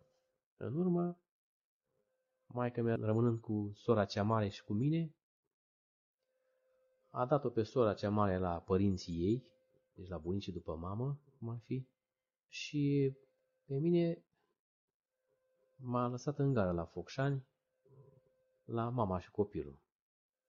M-a lăsat cu un biscuit în mână, la 9 luni să mănânci biscuite, nu prea poți, că nu prea ai cu ce, nu prea ai dinți, mai cu gingire, mai suci din el așa mai, da? Și aveam un bilețel prins de o sforicică și legat la gât și scria pe el ciorap Viorel nebotezat. Mai că nu știu de ce a scris ea așa, că au fusese îmbotezați de părinții ei, dar se pare că ei așa i-ar da de copii că nici nu știa când s-a întâmplat lucrul ăsta. Bunica mea lucra atunci la CFR, ca femeie de serviciu. Făcea curățenie prin vagoane, spăla vagoanele, mătura și când au văzut cei de la poliția gării scrie ciorap și au amintit, mă, dar noi avem la CFR aici o femeie pe care o cheamă ciorap, eu să o chemăm, poate îl cunoaște. Când a venit bunica mea, deja mă dusese la o creșă, voia m-au spălat, m-au îngrijit, mi-au dat să mănânc, e, altă viață, alt copil acum. După ce stătusem eu câteva ore bune acolo la mama și copilul. Și când m-a văzut, bunica mea m-a recunoscut imediat. M-a luat acasă, la ea. Bunica mea când m-a văzut, ce, faci creșă, nu-ți ajunge. I-am crescut pe ei doi, i-am făcut oameni, am luat de crescut și pe fată, acum să ne dea și băiatul pe cap, să nu-l văd, nu trebuie. Și bunica mea i-a zis, uite cum stau lucrurile. Eu de tine mă despart, dar de copii nu mă despart. Bunica mea atunci a spus, bine, fă ce vrei, eu nu mă bag. Să-i văd că mor de foame, de sete, pe mine nu mă interesează copiii ăștia. Niciun. Să și crească. El era om dintr-o bucată, om hotărât. Și apoi timpul a trecut, bunica mea, deși analfabetă, nici bunica mea nu știa carte și el era analfabet. Ne-au crescut cum s-au priceput mai bine. Bunica mea ne dădea o educație religioasă, cum se pricea pe aia. Știu că odată m-a luat și m-a rezemat de un perete, aveam vreo trei ani. M-a pus să țin mâinile în lateral, picioarele lipite unul de altul și mi-a spus Viorel, uite așa a fost răstignit Domnul nostru Isus Hristos. I-au bătut cuie în picioare, uite cum e peretele ăsta, așa era crucea pe care stătea el, în mâini și l-au prins de cruce. Și așa a stat Domnul Isus pe crucea până când a murit. Ai înțeles? Am înțeles, mama e, cum ziceam mai. Mi-amintesc odată m-a părât sora mea că am înjurat. Am auzit și eu nu prea știam ce să alea înjurăturile. Zic și eu niște înjurături acolo de Dumnezeu, de Hristos, cum auzeam eu. Vecinii spuneau, mai jura și bunicul meu, înjurătura lui preferată era de tămâie, el înjura de tămâie. Și el de tămâie și bunicul mea de soare. Bunicul mea ne educa ea religios așa, creștin cu știa aia, dar apoi când se înfuria, începea soarele, soarele, soarele, apoi la al treilea soare trebuia să fim departe, că după al treilea soare urmau ligiene, crătiți, oale, linguri, furculițe, toate zburau după noi, așa, în șir. Și apoi nu prea era de dorit să te nimerească ceva din obiectele alea. Arunca aia mai pe jos, așa, mai, mai pe la pământ, să te lovească la picioare, dar ce știu eu, poate mai zbura una și mai sus, trebuia să fii departe la al treilea soare. După aia urma și alți sfinți și da, trebuia să fie în jurătura mai lungă, așa, ca să-și poată descărca bine nervii. Dar era o femeie bună la suflet, îi trecea repede, era o femeie vlavioasă în felul ei. Ne punea să ne rugăm și apoi câteodată noi mai adormeam fără să ne rugăm. Și apărea bunica mea, ați adormit și nu v-ați rugat. Punea mâna pe un băț lung, că nu știu cum se întâmpla. Când s-a apropiat, numai când s-a apropiat cu bățul la lung de patul nostru, nu știu cum de ne și trezeam și știam de ce vine. Și săream din pat direct în genunchi, la rugăciune. Și spuneam de tatăl nostru, tatăl nostru care ești în cerul sfințească să dar eu în timp ce spuneam tatăl nostru cu fața la icoane, îmi închipuiam că eu sunt Crai Nicola de la Radio Jurnal, de la Buletin de Știri, când, și îmi închipuiam că sora mea e Crainica, el altă, care na, spune și alte știri. Că spuneam eu întâi tatăl nostru și după aia ea. Spunea tatăl nostru și gata, puteam să ne culcăm. Dar eu mai la tatăl nostru mă, eu mă gândeam că trebuie să-l spun cât mai corect și cât mai repede ca să mă culc. Așa sunt copiii.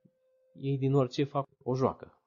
Așa e în copilărie imaginația parcă e mai dezvoltată. Parcă și lumea o vezi prin imaginație. Auzeam de șarpe, nu știam cum e șarpele, mi-l imaginam într-un fel și cum mi-l închipuiam eu, cum mi-l imaginam, așa-l visam. Așa era copilăria. A venit vremea să fiu dat la școală. Bunica mea ar fi vrut să merg la școală cu sora mea împreună. Ea o să fie în clasa a treia, bă, să-l dăm în clasa a întâi aici, să fie în oraș cu noi, în Odobești aici. Numai că n-am putut face față acolo, că nu vedeam. Eu, când m-am născut, nu vedeam deloc, dar bunica mea a mers cu mine când aveam vreo 2 ani. Cum era ea analfabetă, s-a interesat de doctor care a putea să mă opereze și am fost operat la Iași de Petre Vancea, bătrânul, și așa am ajuns eu să mai văd. Vedeam cu un ochi mai bine, cu unul mai slăbuț, dar oricum nu puteam să mă descurc sub nicio formă la o școală normală. O școală pentru copii normali. Și s-a interesat bunica mea pe la Galați, a aflat ea că acolo este asociația nevizătorilor. Era basarabeancă de felul ei, era din Basarabia. Ea când a venit în România nu știa niciun cuvânt românesc. Ea știa totul, numai limba rusă știa. Așa a auzit ea, Asociația Nevizătorilor. Și s-a dus acolo la Asociația Nevizătorilor și a spus, domnule șef, a dus la președintele care era atunci, eu am un băiet, nepot, care este nevizător. Cum e? Un băiat care nu vede, e orb, domnule. A, da, văzător, da. Și aș vrea să-l dau și eu la o școală, că bunică su n-a învățat carte. Eu n-am învățat carte. Am ajuns să tragem sapa pe la CAP. Și eu dau cu sapa în pământ și blestem pe părinții mei că nu m-au dat la școală. Și blestem acolo în pământ să n-aibă o odihnă pentru că nu m-au dat la școală. Și nu vrem să murim, pentru că noi de acum îmbătrânim și când va fi băiatul ăsta mare, să ne blesteme că nu l-am dat la o școală, să învețe și el carte, să ajungă și el ceva în viața asta, să poate că o să ajungă să muncească cu mânuțile lui și să câștige o bucată de pâine cinstit, să nu ajungă cerșător sau povară pe capul cuiva, să ajungă și el om în lumea asta.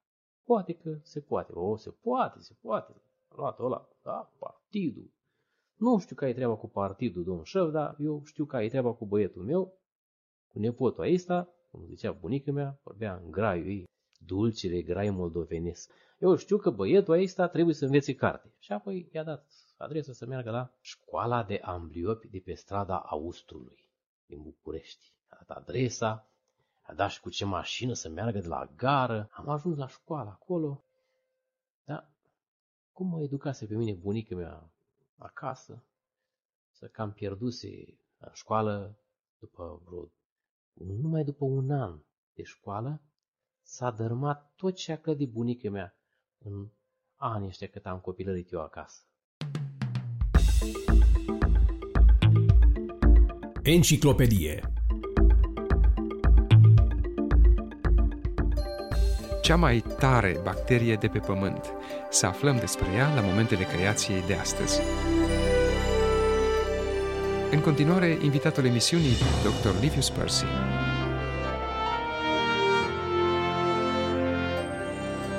Uneori ni se pare că Dumnezeu a făcut unele creaturi doar ca să ne arate că poate face ceea ce nouă ne pare imposibil. Multe dintre aceste creaturi, prin natura lor stranie, contestă direct teoria evoluționistă, întrucât nu există o necesitate evoluționară pentru unicitatea lor. O asemenea creatură este o bacterie considerată cel mai rezistent organism de pe Pământ. Numele latinesc al bacteriei, Deinococcus radiourans, înseamnă bacteria ciudată care rezistă la radiație. Bacteria aceasta poate rezista la doze de radiație de mii de ori mai mari decât dozele care i-ar omorâ pe oameni. A fost izolată pentru prima dată în anii 1950 iar un om de știință care a început să studieze bacteria în 1988 a spus mi-a fost greu să cred că poate exista o asemenea ființă. Ca răspuns la radiație, multe bacterii formează o capsulă tare în jurul lor. Deși capsula oferă oarecare protecție, bacteria aceasta ciudată nu formează o capsulă și totuși supraviețuiește mai bine decât orice alt organism. În timp ce doze de 500 până la 1000 de razi pot omorâ oamenii, bacteria aceasta rezistă la doze de 1,5 milioane razi. Radiațiile rup ADN-ul bacteriei în sute de fragmente, de 100 de ori mai mult decât ar fi fatal pentru orice altă bacterie. Dar câteva ore mai târziu, ADN-ul este lipit la loc, fără mutații. Evoluționiștii sunt nedumeriți, pentru că nu există niciun mediu care să conțină atât de multe radiații. Ce rost ar avea ca evoluția să fi dezvoltat un asemenea organism? Această bacterie ciudată nu numai că subminează evoluția, ci și proclamă priceperea și înțelepciunea Creatorului.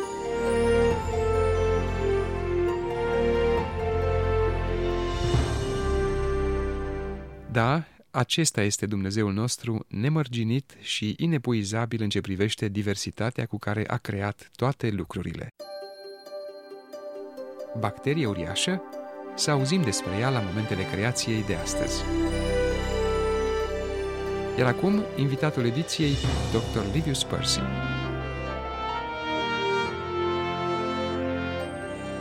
Abundența și diversitatea organismelor vii pe care le-a creat Dumnezeu continuă să-i uimească pe oamenii de știință. Toți am învățat la școală că bacteriile sunt prea mici ca să poată fi observate cu ochiul liber. Din această cauză, când cercetătorii au descoperit un tip de bacterie care este vizibilă cu ochiul liber, nu le-a venit să creadă că este bacterie. Cercetări ulterioare i-au convins că perla de sulf din Namibia este cea mai mare bacterie cunoscută.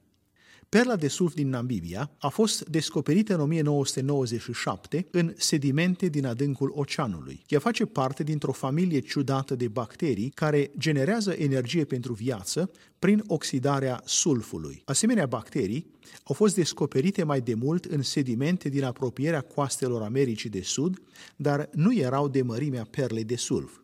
Interesant este că această bacterie nu are nevoie de lumină ca să trăiască, dar are capacitatea să reflecte foarte bine lumina și aceasta o face să fie ușor de observat. Perla de sulf este atât de mare încât alte bacterii mai mici formează colonii pe membrana ei exterioară.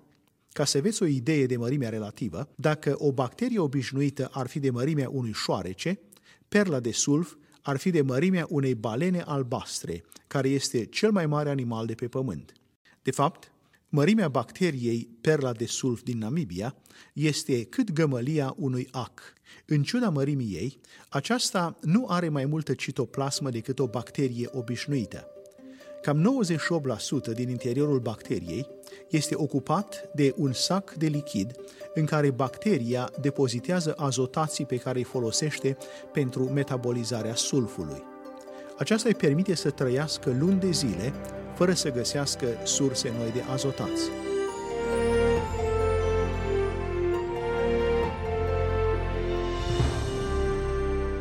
Iată că Dumnezeu s-a îngrijit generos de toate creaturile sale, chiar și de această bacterie.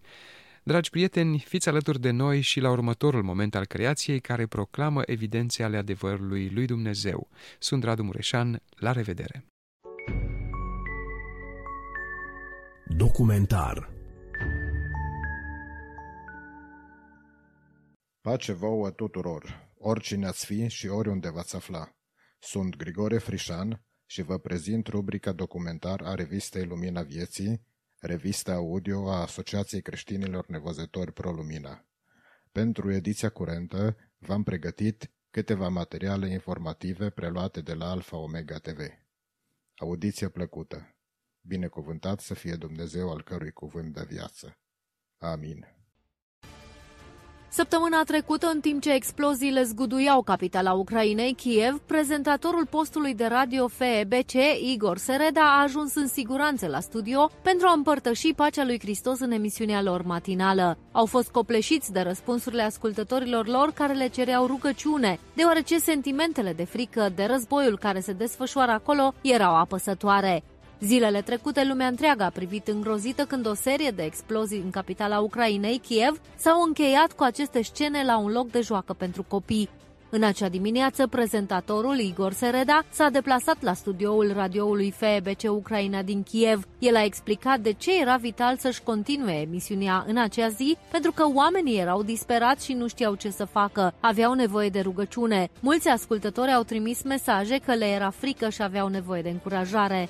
Rețeaua de posturi radio FEBC continuă să transmită vestea bună în Ucraina prin intermediul a șapte posturi de radio FM în toată țara.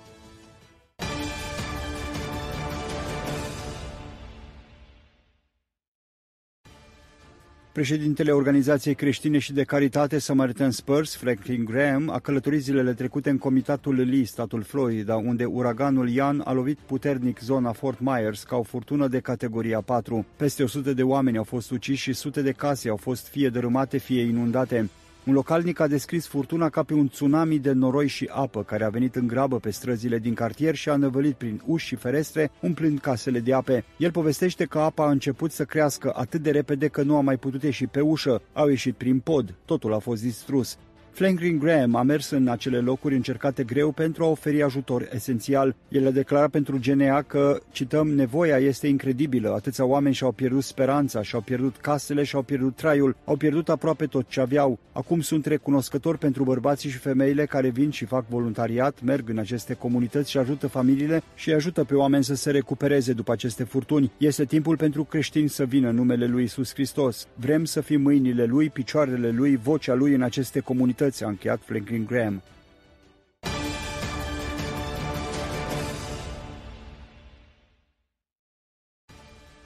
Asociația de misiune Operation Mobilization UK, prescurtat OM, marchează anul acesta a 60-a aniversare. Vorbind la un eveniment din Hale Sowen, Anglia, pentru a sărbători această piatră de hotar, fondatorul OM, George Verver, a împărtășit câteva experiențe frumoase pe care le-a trăit în timpul slujirii, încă de la începutul anilor 1960 până în prezent. De 60 de ani, OM, cu sediul central în UK, a motivat și echipat zeci de mii de oameni pentru a se angaja în munca de misiune în întreaga lume. Și astăzi, prin Harul lui Dumnezeu, organizația OM are peste 275 de misionari care experimentează dragostea lui în peste 45 de țări și la bordul vaporului Logos Hope.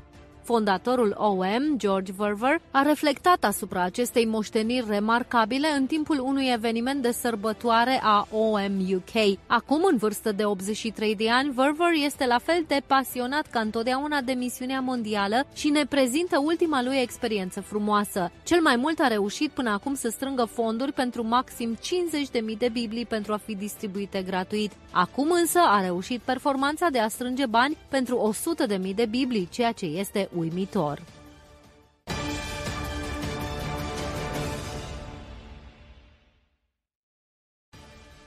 Marile sărbători de toamnă din Israel s-au încheiat la începutul acestei săptămâni. Aproximativ 10.000 de creștini din diferite națiuni au participat la Ierusalim la defilarea anuală pentru a-și arăta sprijinul pentru statul Israel și pentru a celebra sărbătoarea corturilor. Un vizitator tailandez a declarat că mesajul celor care participă la acest eveniment este că iubesc și sprijină Israelul și că Dumnezeu să-i binecuvinteze pe toți și să spună lumii că Israel este centrul și împărăția lui Dumnezeu. Conform ambasadei internaționale creștine din Ierusalim, care este și organizatorul paradei, cităm, pelerinii vin din toate colțurile lumii pentru a se închina Domnului, pentru a se ruga pentru pacea Ierusalimului și pentru a binecuvânta Israelul în acest timp de restaurare, încheia citatul. Marșul se ține în fiecare an începând cu 1980. Evenimentul a fost suspendat pe timpul restricțiilor motivate de COVID, dar anul acesta au fost reluate, ocazie cu care participanții au fost încurajați să poarte costume naționale specifice țărilor lor. Liderul opoziției israeliene și fostul premier Benjamin Netanyahu și-a prezentat marți filozofia de politică externă, contrastând propriile sale convingeri cu cele ale președinților Barack Obama și Joe Biden. Tocmai de aceea Netanyahu este un personaj incomod pentru administrația actuală de la Casa Albă. Vorbind la CBN marți seara, Netanyahu a contestat pozițiile instituției occidentale de politică externă cu privire la centralitatea soluției cu două state pentru pacea din Orientul Mijlociu. Netanyahu a condamnat soluția celor două state ca fiind o formă acoperită de curățare etnică, acuzând susținătorii săi de ipocrizie. Problema cu palestinienii sunt palestinienii pentru că refuză să accepte Israelul la orice graniță. Atâta timp cât persistă în asta, nu le pot rezolva problemele. Netanyahu a recunoscut că este conștient de diferențele sale în raport cu politicienii occidentali, care nu văd Israelul ca pe o minune modernă. Ascensiunea Israelului este un miracol al credinței pentru fostul premier. Cităm, Obama credea că pacea aduce putere. Eu cred că puterea aduce pace, a încheiat Netanyahu.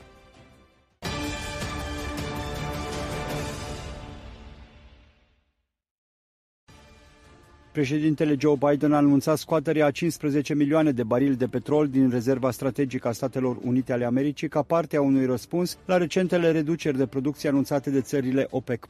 El mai spune că este posibilă o suplimentare pentru această iarnă a cantității eliberate. Administrația Biden se străduiește să lupte cu creșterea prețurilor la combustibil, mai ales că luna viitoare vor fi alegeri în America.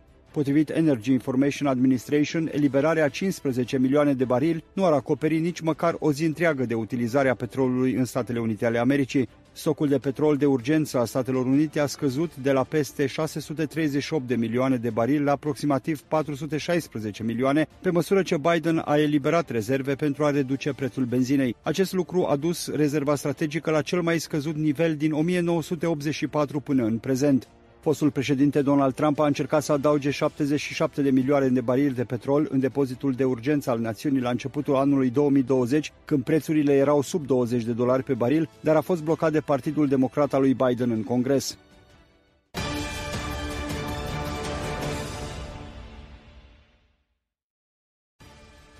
Anul acesta, Alianța Evanghelică Mondială, care organizează de 13 ani Ziua Internațională de Rugăciune pentru Biserica Persecutată, a subliniat situația gravă a legilor antireligioase privind libertatea, care sunt în vigoare în principal în țările islamice. Situația pentru creștini este dramatică. Unul din șapte creștini, adică aproximativ 360 de milioane, suferă un nivel ridicat de persecuție și discriminare din cauza credinței lor. Vorbind despre Occident, Alianța Evanghelică este conștientă că în Europa în general și în Spania în particular, creștinismul are parte de ocrotirea legii și toleranță socială acceptabilă. Totuși nu este o situație perfectă. În 2021, cazurile motivate de ură împotriva convingerilor religioase au crescut considerabil, deși sunt încă foarte punctuale. Ministerul de Interne spaniol a înregistrat 63 de cazuri în total. Potrivit Alianței Evanghelice, se poate vedea la orizont că începe să se formeze o nouă religie care dorește să impună anumite opinii, ca și cum ar fi dogme. Se oferă ca și exemplu dezbaterile despre sexualitate și familie, în care, dacă ai opinii conservatoare biblice, poți fi amendat.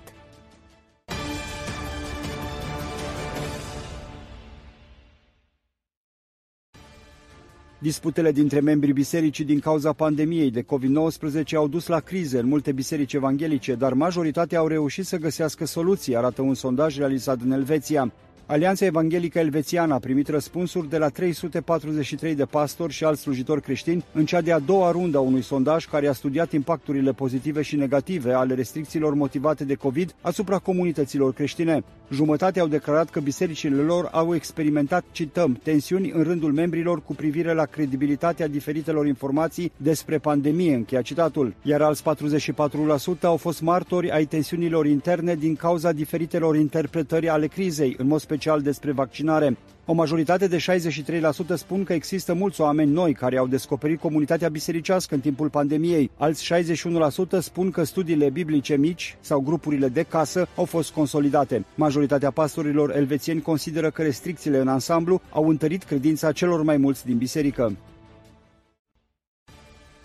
Săptămâna aceasta a marcat o răcire și mai pronunțată a relațiilor dintre Rusia și Israel. Acestea au început să se răcească încă din primăvara acestui an, când Rusia a întreprins acțiuni diplomatice și culturale ca răspuns la condamnarea israeliană a invaziei sale în Ucraina. Săptămâna aceasta, luni, fostul președinte rus Dimitri Medvedev a avertizat Israelul că furnizarea de arme Kievului va distruge relațiile dintre cele două țări. Medvedev, care este acum șef adjunct al Consiliului de Securitate al Rusiei, a declarat că înarmarea Ucrainei ar fi un pas foarte nesăbuit. Existau voci care cereau Israelului să ofere arme defensive Ucrainei. Poziția oficială a Israelului este aceea de a sprijini Ucraina în mod diplomatic și de a trimite ajutor umanitar, dar nu de a trimite arme.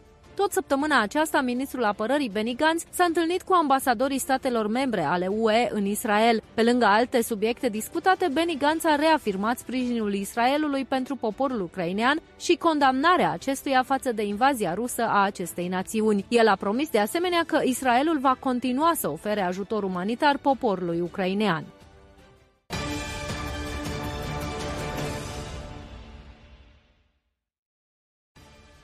Blocul Uniunii Europene, format din 27 de membri, a aprobat o nouă listă de sancțiuni împotriva a 8 entități și persoane iraniene în urma vânzării de drone sinucigașe avansate kamikaze către Rusia. Amintim că tot săptămâna aceasta Uniunea Europeană a mai votat o listă de sancțiuni din cauza reprimării sângeroase a manifestanților din Iran de către forțele loiale Ayatollahului Khamenei. Sancțiunile vor include producătorul iranian de drone Shahed Aviation Industries, doi comandanți militari superiori și alți ofițeri ai gărzilor Revoluției iraniene din spatele programului de drone al Republicii Islamice. Sancțiunile, inclusiv înghețarea activelor și interdicțiile de călătorie, au intrat în vigoare joi. Ucraina a raportat o serie de atacuri rusești soldate cu morți în rândul civililor în care s-au folosit drone Shahed 136 de fabricație iraniană, deoarece ofensiva rusă pare să fie încetinită, iar forțele ucrainiene au lansat o contraofensivă în estul țării, luând înapoi mari zone din teritoriul ocupat lunile precedente. Iranul continuă să nege că ar fi furnizat drone aliatului său rus.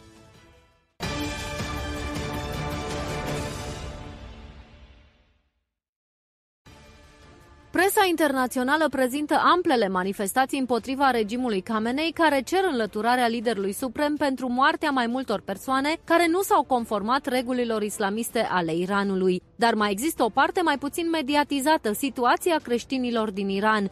Organizații creștine, printre care și Christian Solidarity International și Middle East Concern, au tras un semnal de alarmă față de abuzurile autorităților iraniene împotriva creștinilor. În ultimele săptămâni, mai mulți creștini au fost arestați sau au dispărut fără urmă. Alții au primit deja condamnări la peste 10 ani de închisoare pentru simpla organizare a unei întâlniri de biserică de casă. Membrii Corpului Gărzii Revoluției Islamice sunt cunoscuți pentru brutalitatea cu care îi forțează pe creștini să semneze angajamente de a se abține de la întâlnirile cu alți creștini. Creștinismul este printre credințele minoritare oficiale din Iran, dar convertiții la creștinism nu sunt recunoscuți, nu au nicio protecție legală și sunt calomniați ca grupuri inamice ale unui cult sionist. Iranul s-a clasat pe locul 9 pe lista de monitorizare mondială din 2022 a Open Doors a țărilor în care este cel mai dificil să fii creștin.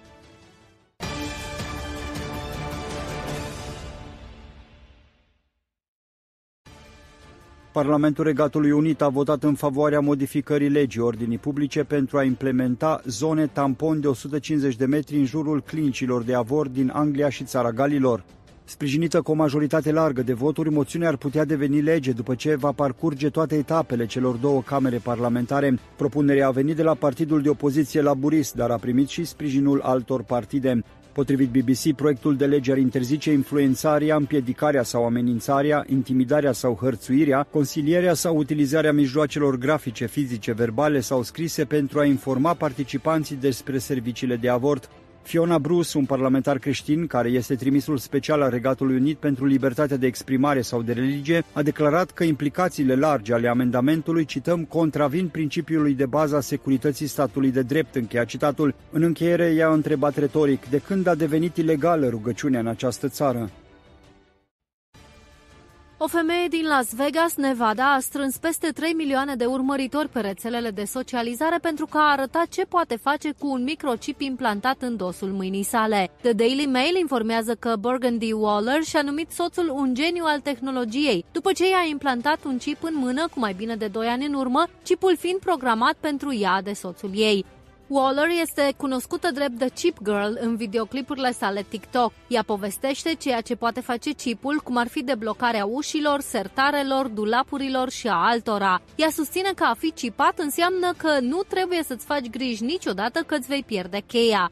CBN News informa încă din luna mai că chipurile implantabile la oameni nu sunt noi, dar mai ales în ultimele luni puterea de comercializare către populație a crescut mult, devenind foarte populare. O companie din Regatul Unit a dezvoltat un nou chip care permite să plătiți la un cititor de card de credit. Există o parte întunecată a tehnologiei care are un potențial de abuz, a declarat Nada Kakabatset, profesor de politică, guvernare și etică la Reading University pentru BBC. Comentând noile tehnologii, evanghelistul Ray Comfort ne aduce aminte de prorocia din Apocalipsa 13 despre semnul fiarei.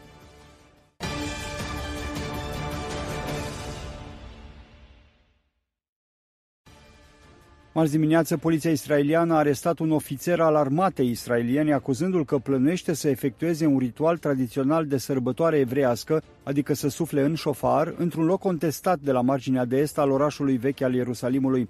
Un grup de activiști evrei, printre care doi parlamentari, s-au adunat marți dimineața lângă zidul de est al orașului vechi al Ierusalimului pentru a suna șofarul înainte de sărbătoarea Yom Kippur. Poliția a susținut că suflarea în șofar în apropierea unui cimitir musulman este o provocare pentru populația arabă musulmană locală.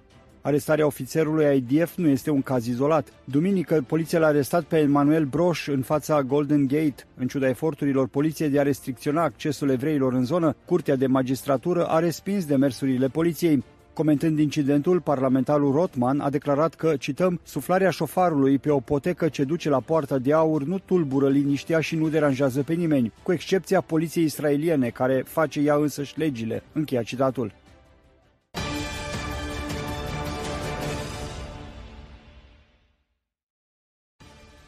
Când papa aflat în funcție desemnează noi cardinali, este pentru că se gândește nu numai la Biserica Romano-Catolică de astăzi, ci mai ales la cea de mâine.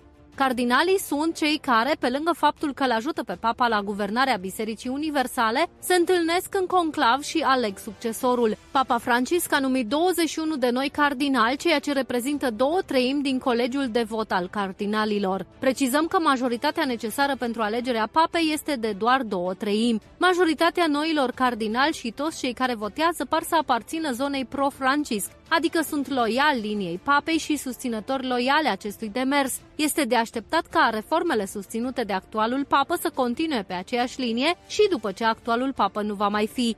Vocile care cer o reformă, precum renunțarea la practicile care nu sunt predate de scriptură, renunțarea la structurile imperiale și ierarhice și revenirea la învățăturile care se concentrează pe Hristos și nu pe sfinți, sunt puține și marginalizate. Din păcate, tot ceea ce precede conclavul nu pare să indice vreo mișcare spre reformarea evanghelică a Bisericii Romano-Catolice, ci doar o altă pagină din lunga istorie a romano-catolicismului.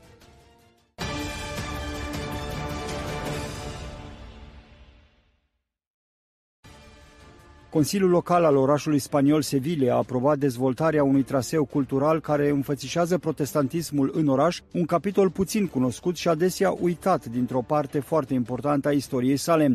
Proiectul este inițiat de Consiliul Evanghelic din Andaluzia, reprezentantul legal al bisericilor evanghelice în fața guvernului andaluz, cu care a semnat un acord de colaborare pe 24 mai. Antonio Simoni, istoric și profesor de istorie protestantă la Facultatea de Teologie a Adunărilor lui Dumnezeu, este inițiatorul și coordonatorul cu sprijinul Alianței Evanghelice Spaniole.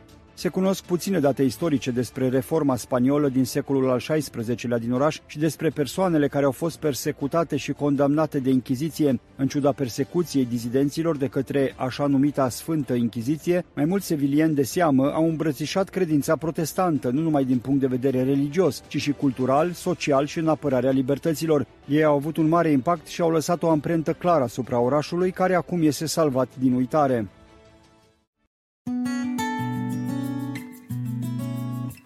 Suflet sănătos în trup sănătos. Bună ziua, dragi ascultători! Sunt Maria Chivulescu și astăzi la rubrica de sănătate vă invit să spicuim din cartea Boli evitabile de Macmillan, capitolul 8. Superlativele în viața sexuală. Citez. Doctore, nu pot să dorm. Nu mai pot să mă bucur de nimic. Știu că necazul meu începe atunci când Jill pleacă să joace cărți cu un grup de prieteni. Ei nu fac jocuri de noroc. Se duc o dată pe săptămână la un hotel foarte scump, unde servesc o gustare foarte copioasă și apoi joacă cărți până la 1-2 noaptea. Lucrurile merg din ce în ce mai prost, dar... Uh, închei citatul. Simpatica doamnă Gilbert Steiner se sufocă puțin apoi continua. Citez. Oh, știu că sunt absurdă, dar mai este încă un aspect. Cu cei trei copii ai noștri trebuie să ne uităm la fiecare bănuț ca să o scoatem la capăt. I-am spus lui Gil că m-am săturat să stau acasă lună de lună. L-am rugat să mă ia la un film sau din când în când la o masă, dar el îmi spune mereu că nu avem bani pentru aceasta și nici nu avem o femeie care să îngrijească de copii. El însă cheltuiește pentru el însuși puținii bani pe care i-am putea folosi pentru o recreere. Rezultatul este că între noi domnește o mare încordare și nu ne bucurăm deloc unul de altul, închei citatul. Aceasta este o căsătorie cu totul nereușită, din cauza că s-a pierdut o legătură strânsă foarte importantă. Lozinca pentru o căsătorie fericită este împreună. Să trăiești împreună, să te distrezi împreună, să muncești împreună, să gândești împreună, să-ți făurești planuri împreună. Doi oameni nu pot să se țină de mână împreună, afară de cazul când există o forță care să-i lege împreună. Și viața sexuală este o legătură de scurtă durată, așa cum au arătat-o de mult căsătoriile sexuale ale Hollywoodului. Deoarece viața sexuală este singura legătură cunoscută de multe perechi, nu este de mirare că una din trei căsătorii se destramă.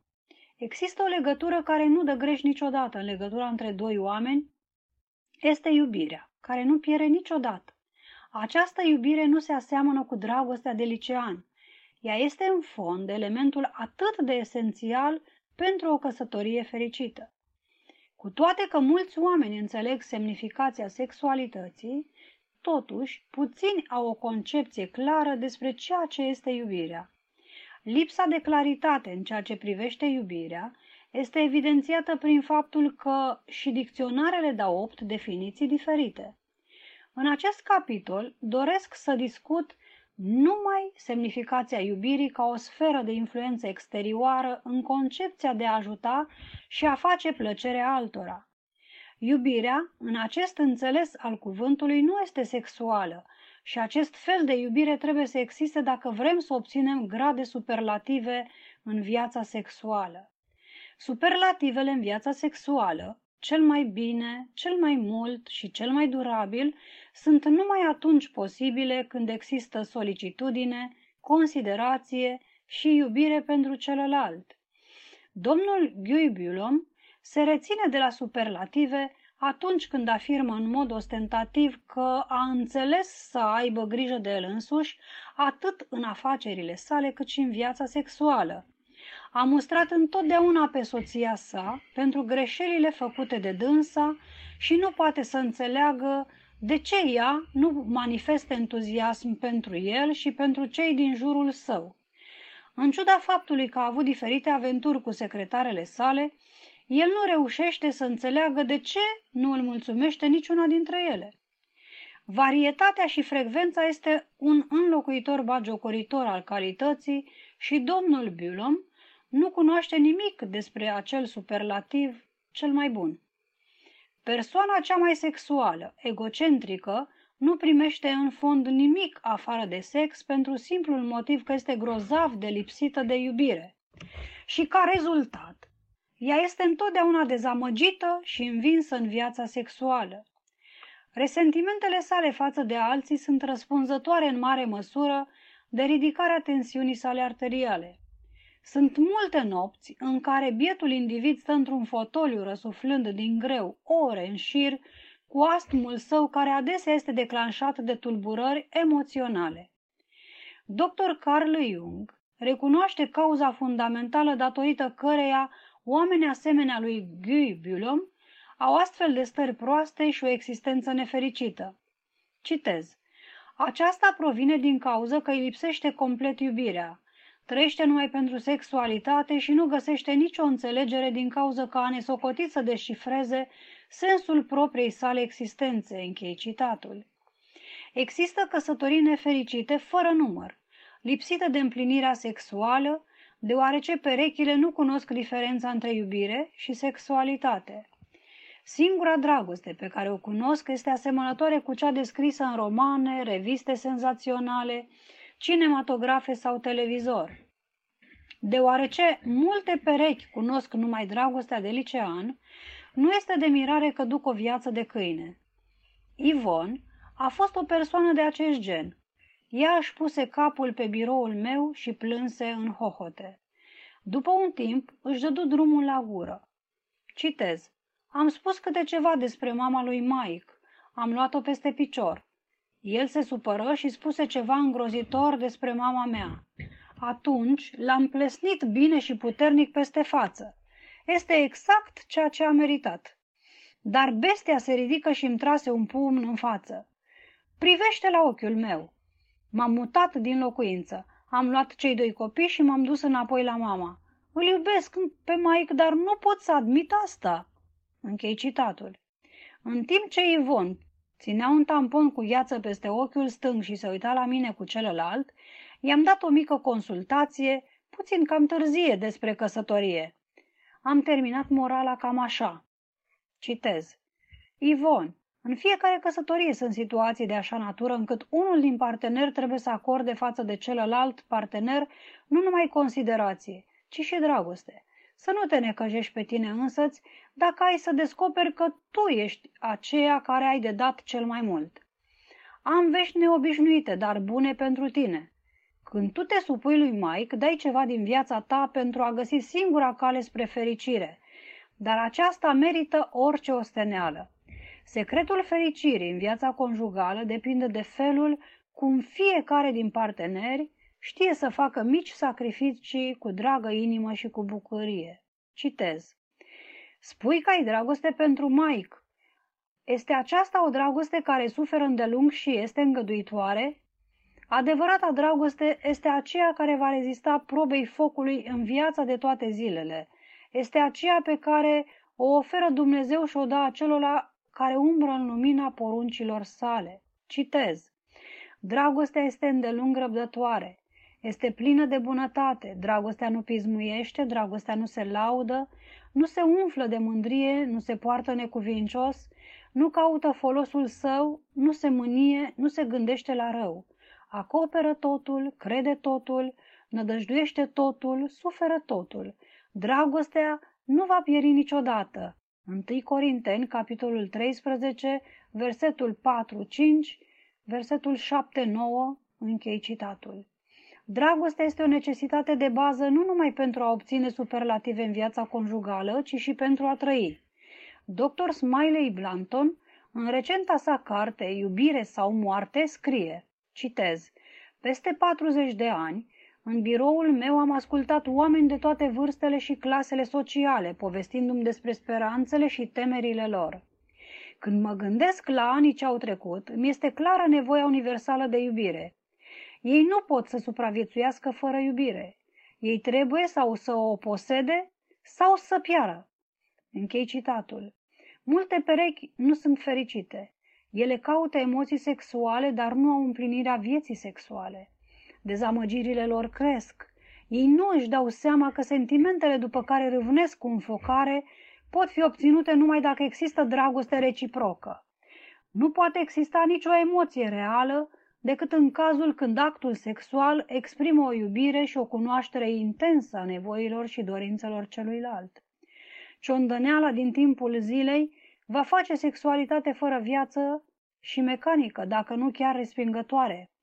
Perechile dezamăgite gândesc adesea că trebuie să fie ceva defect în sistemul lor sexual și caută ajutor la un medic psihiatru. Ei au noroc dacă ajung la unul care să le dea un sfat așa cum știe să-l ofere psihanalistul Eric Fromm, citez, nu este o probă mai convingătoare decât porunca. Iubește pe aproapele tău ca pe tine însuți. Aceasta este norma cea mai importantă în viață și călcarea este cauza fundamentală a nefericirii și bolilor mentale. Aceasta depășind orice simptome culese de psihanalist. Orice boli ar putea să aibă pacientul – Orice simptome ar putea să prezinte, ele sunt înrădăcinate în incapacitatea sa de a iubi.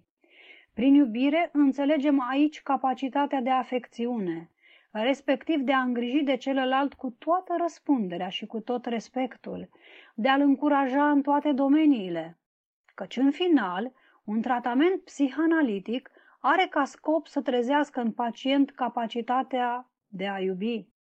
Dacă nu se ajunge la acest rezultat, tratamentul este superficial, Închei citatul. Ceea ce este hrana pentru organismul nostru este dragostea pentru starea noastră sufletească. În mod deosebit, bărbatul nu înțelege adeseori că sexualitatea singură nu aduce fericirea în căsnicie. Aceasta provine din faptul că bărbatul trăiește orgasmul mult mai mecanic decât femeia. Femeia este mai profundă și vrea să fie convinsă că soțul se gândește la dânsa, că este fidel, că o iubește și că este mai de preț desfătarea ei decât a lui proprie. Psihiatrul Max Levin recunoaște că dragostea dezinteresată față de celălalt este condiția esențială pentru toți aceia care au pretenție să fie mulțumiți în căsnicie și care așteaptă acea mult citată superlativitate. Citez, maturitatea este condiția primară pentru o căsnicie fericită. În stadiul nematur al copilului, omul nu este în stare să ofere ceva altuia. Copilul primește și nu poți să aștepți de la el nimic altceva. Succesul într-o căsnicie depinde în mare măsură de faptul dacă partenerul a reușit să se dezbăreze de atitudinea tipic copilărească. Ei trebuie să fie în situația de a prelua răspunderea, de a da în loc de a primi. Închei citatul. Cu secole înainte de a se dezvolta psihologia, Biblia a arătat necesitatea de a înlocui nematuritatea copilărească cu dragostea și prin aceasta a dat o rețetă strălucită pentru o căsnicie fericită. Citez. Când eram copil, vorbeam ca un copil. Simțeam ca un copil. Gândeam ca un copil. Când m-am făcut o mare, am lepădat ce era copilăresc. Acum, dar, rămân aceste trei. Credința, nădejdea și dragostea. Dar cea mai mare dintre ele este dragostea. 1 Corinteni, capitolul 13, versetul 11-13, închei citatul. Iubirea profundă și dezinteresată face ca să se realizeze cel mai mare vis în viață, pe când sexualitatea fără iubire poate să facă din viață un coșmar. Unul dintre mulți care au descoperit adevărul pe acest drum greu a fost fiul rătăcit, menționat la Evanghelia lui Luca, capitolul 15, versetul 11-32. Nematuritatea lui rezultă din cererea dămi.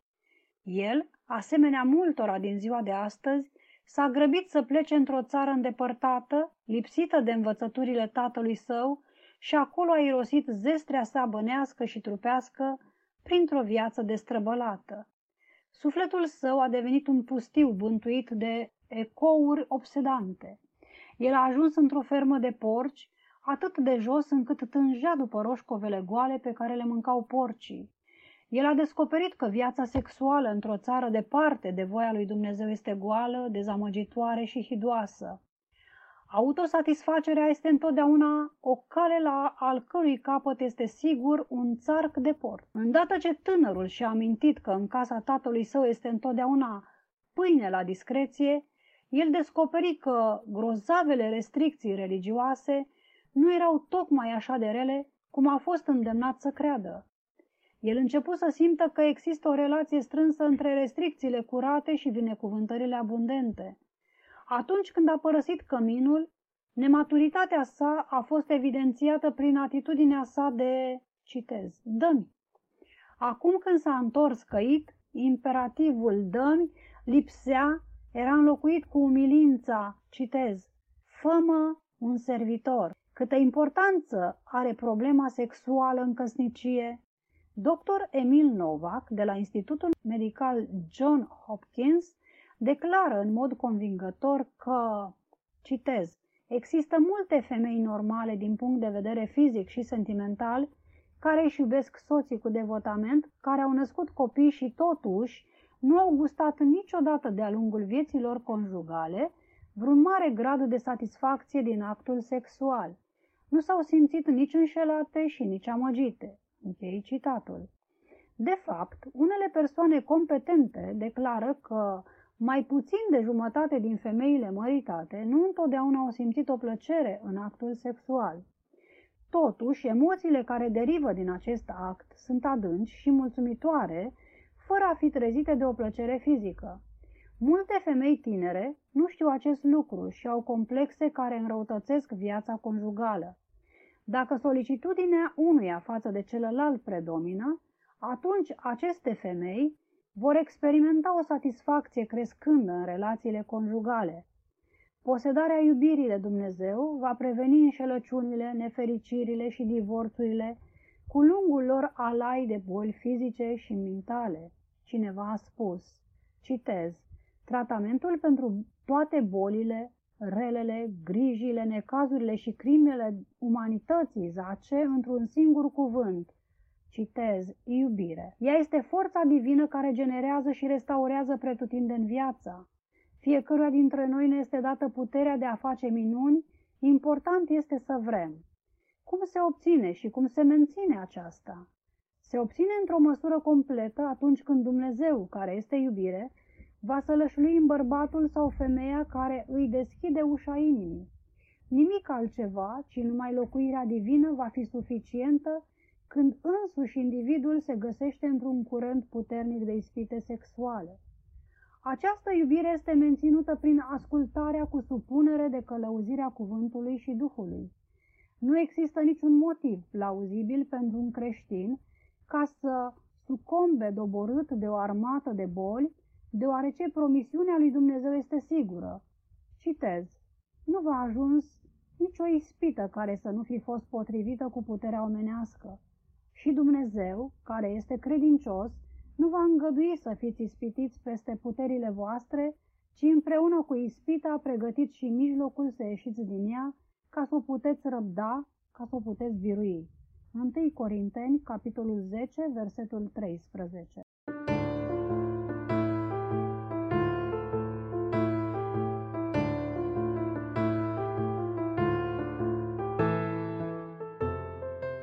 Recenzie de carte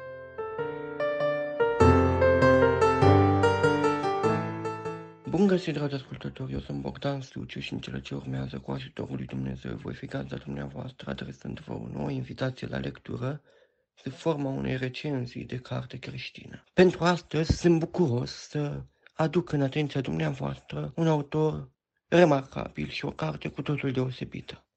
Este vorba despre Christ Fabri. Chris Fabri, autor creștin din Statele Unite ale Americii, om de radio și tată a nouă copii, a scris de-a lungul timpului aproximativ 50 de romane dedicate atât copiilor cât și adolescenților. Iar cartea despre care urmează să vorb- vorbesc astăzi este primul roman adresat adulților. Voi menționa câteva titluri reprezentative pentru opera literară a lui Chris Fabri. Astfel, aproape ca în rai, din abis spre lumină și nu în inimă.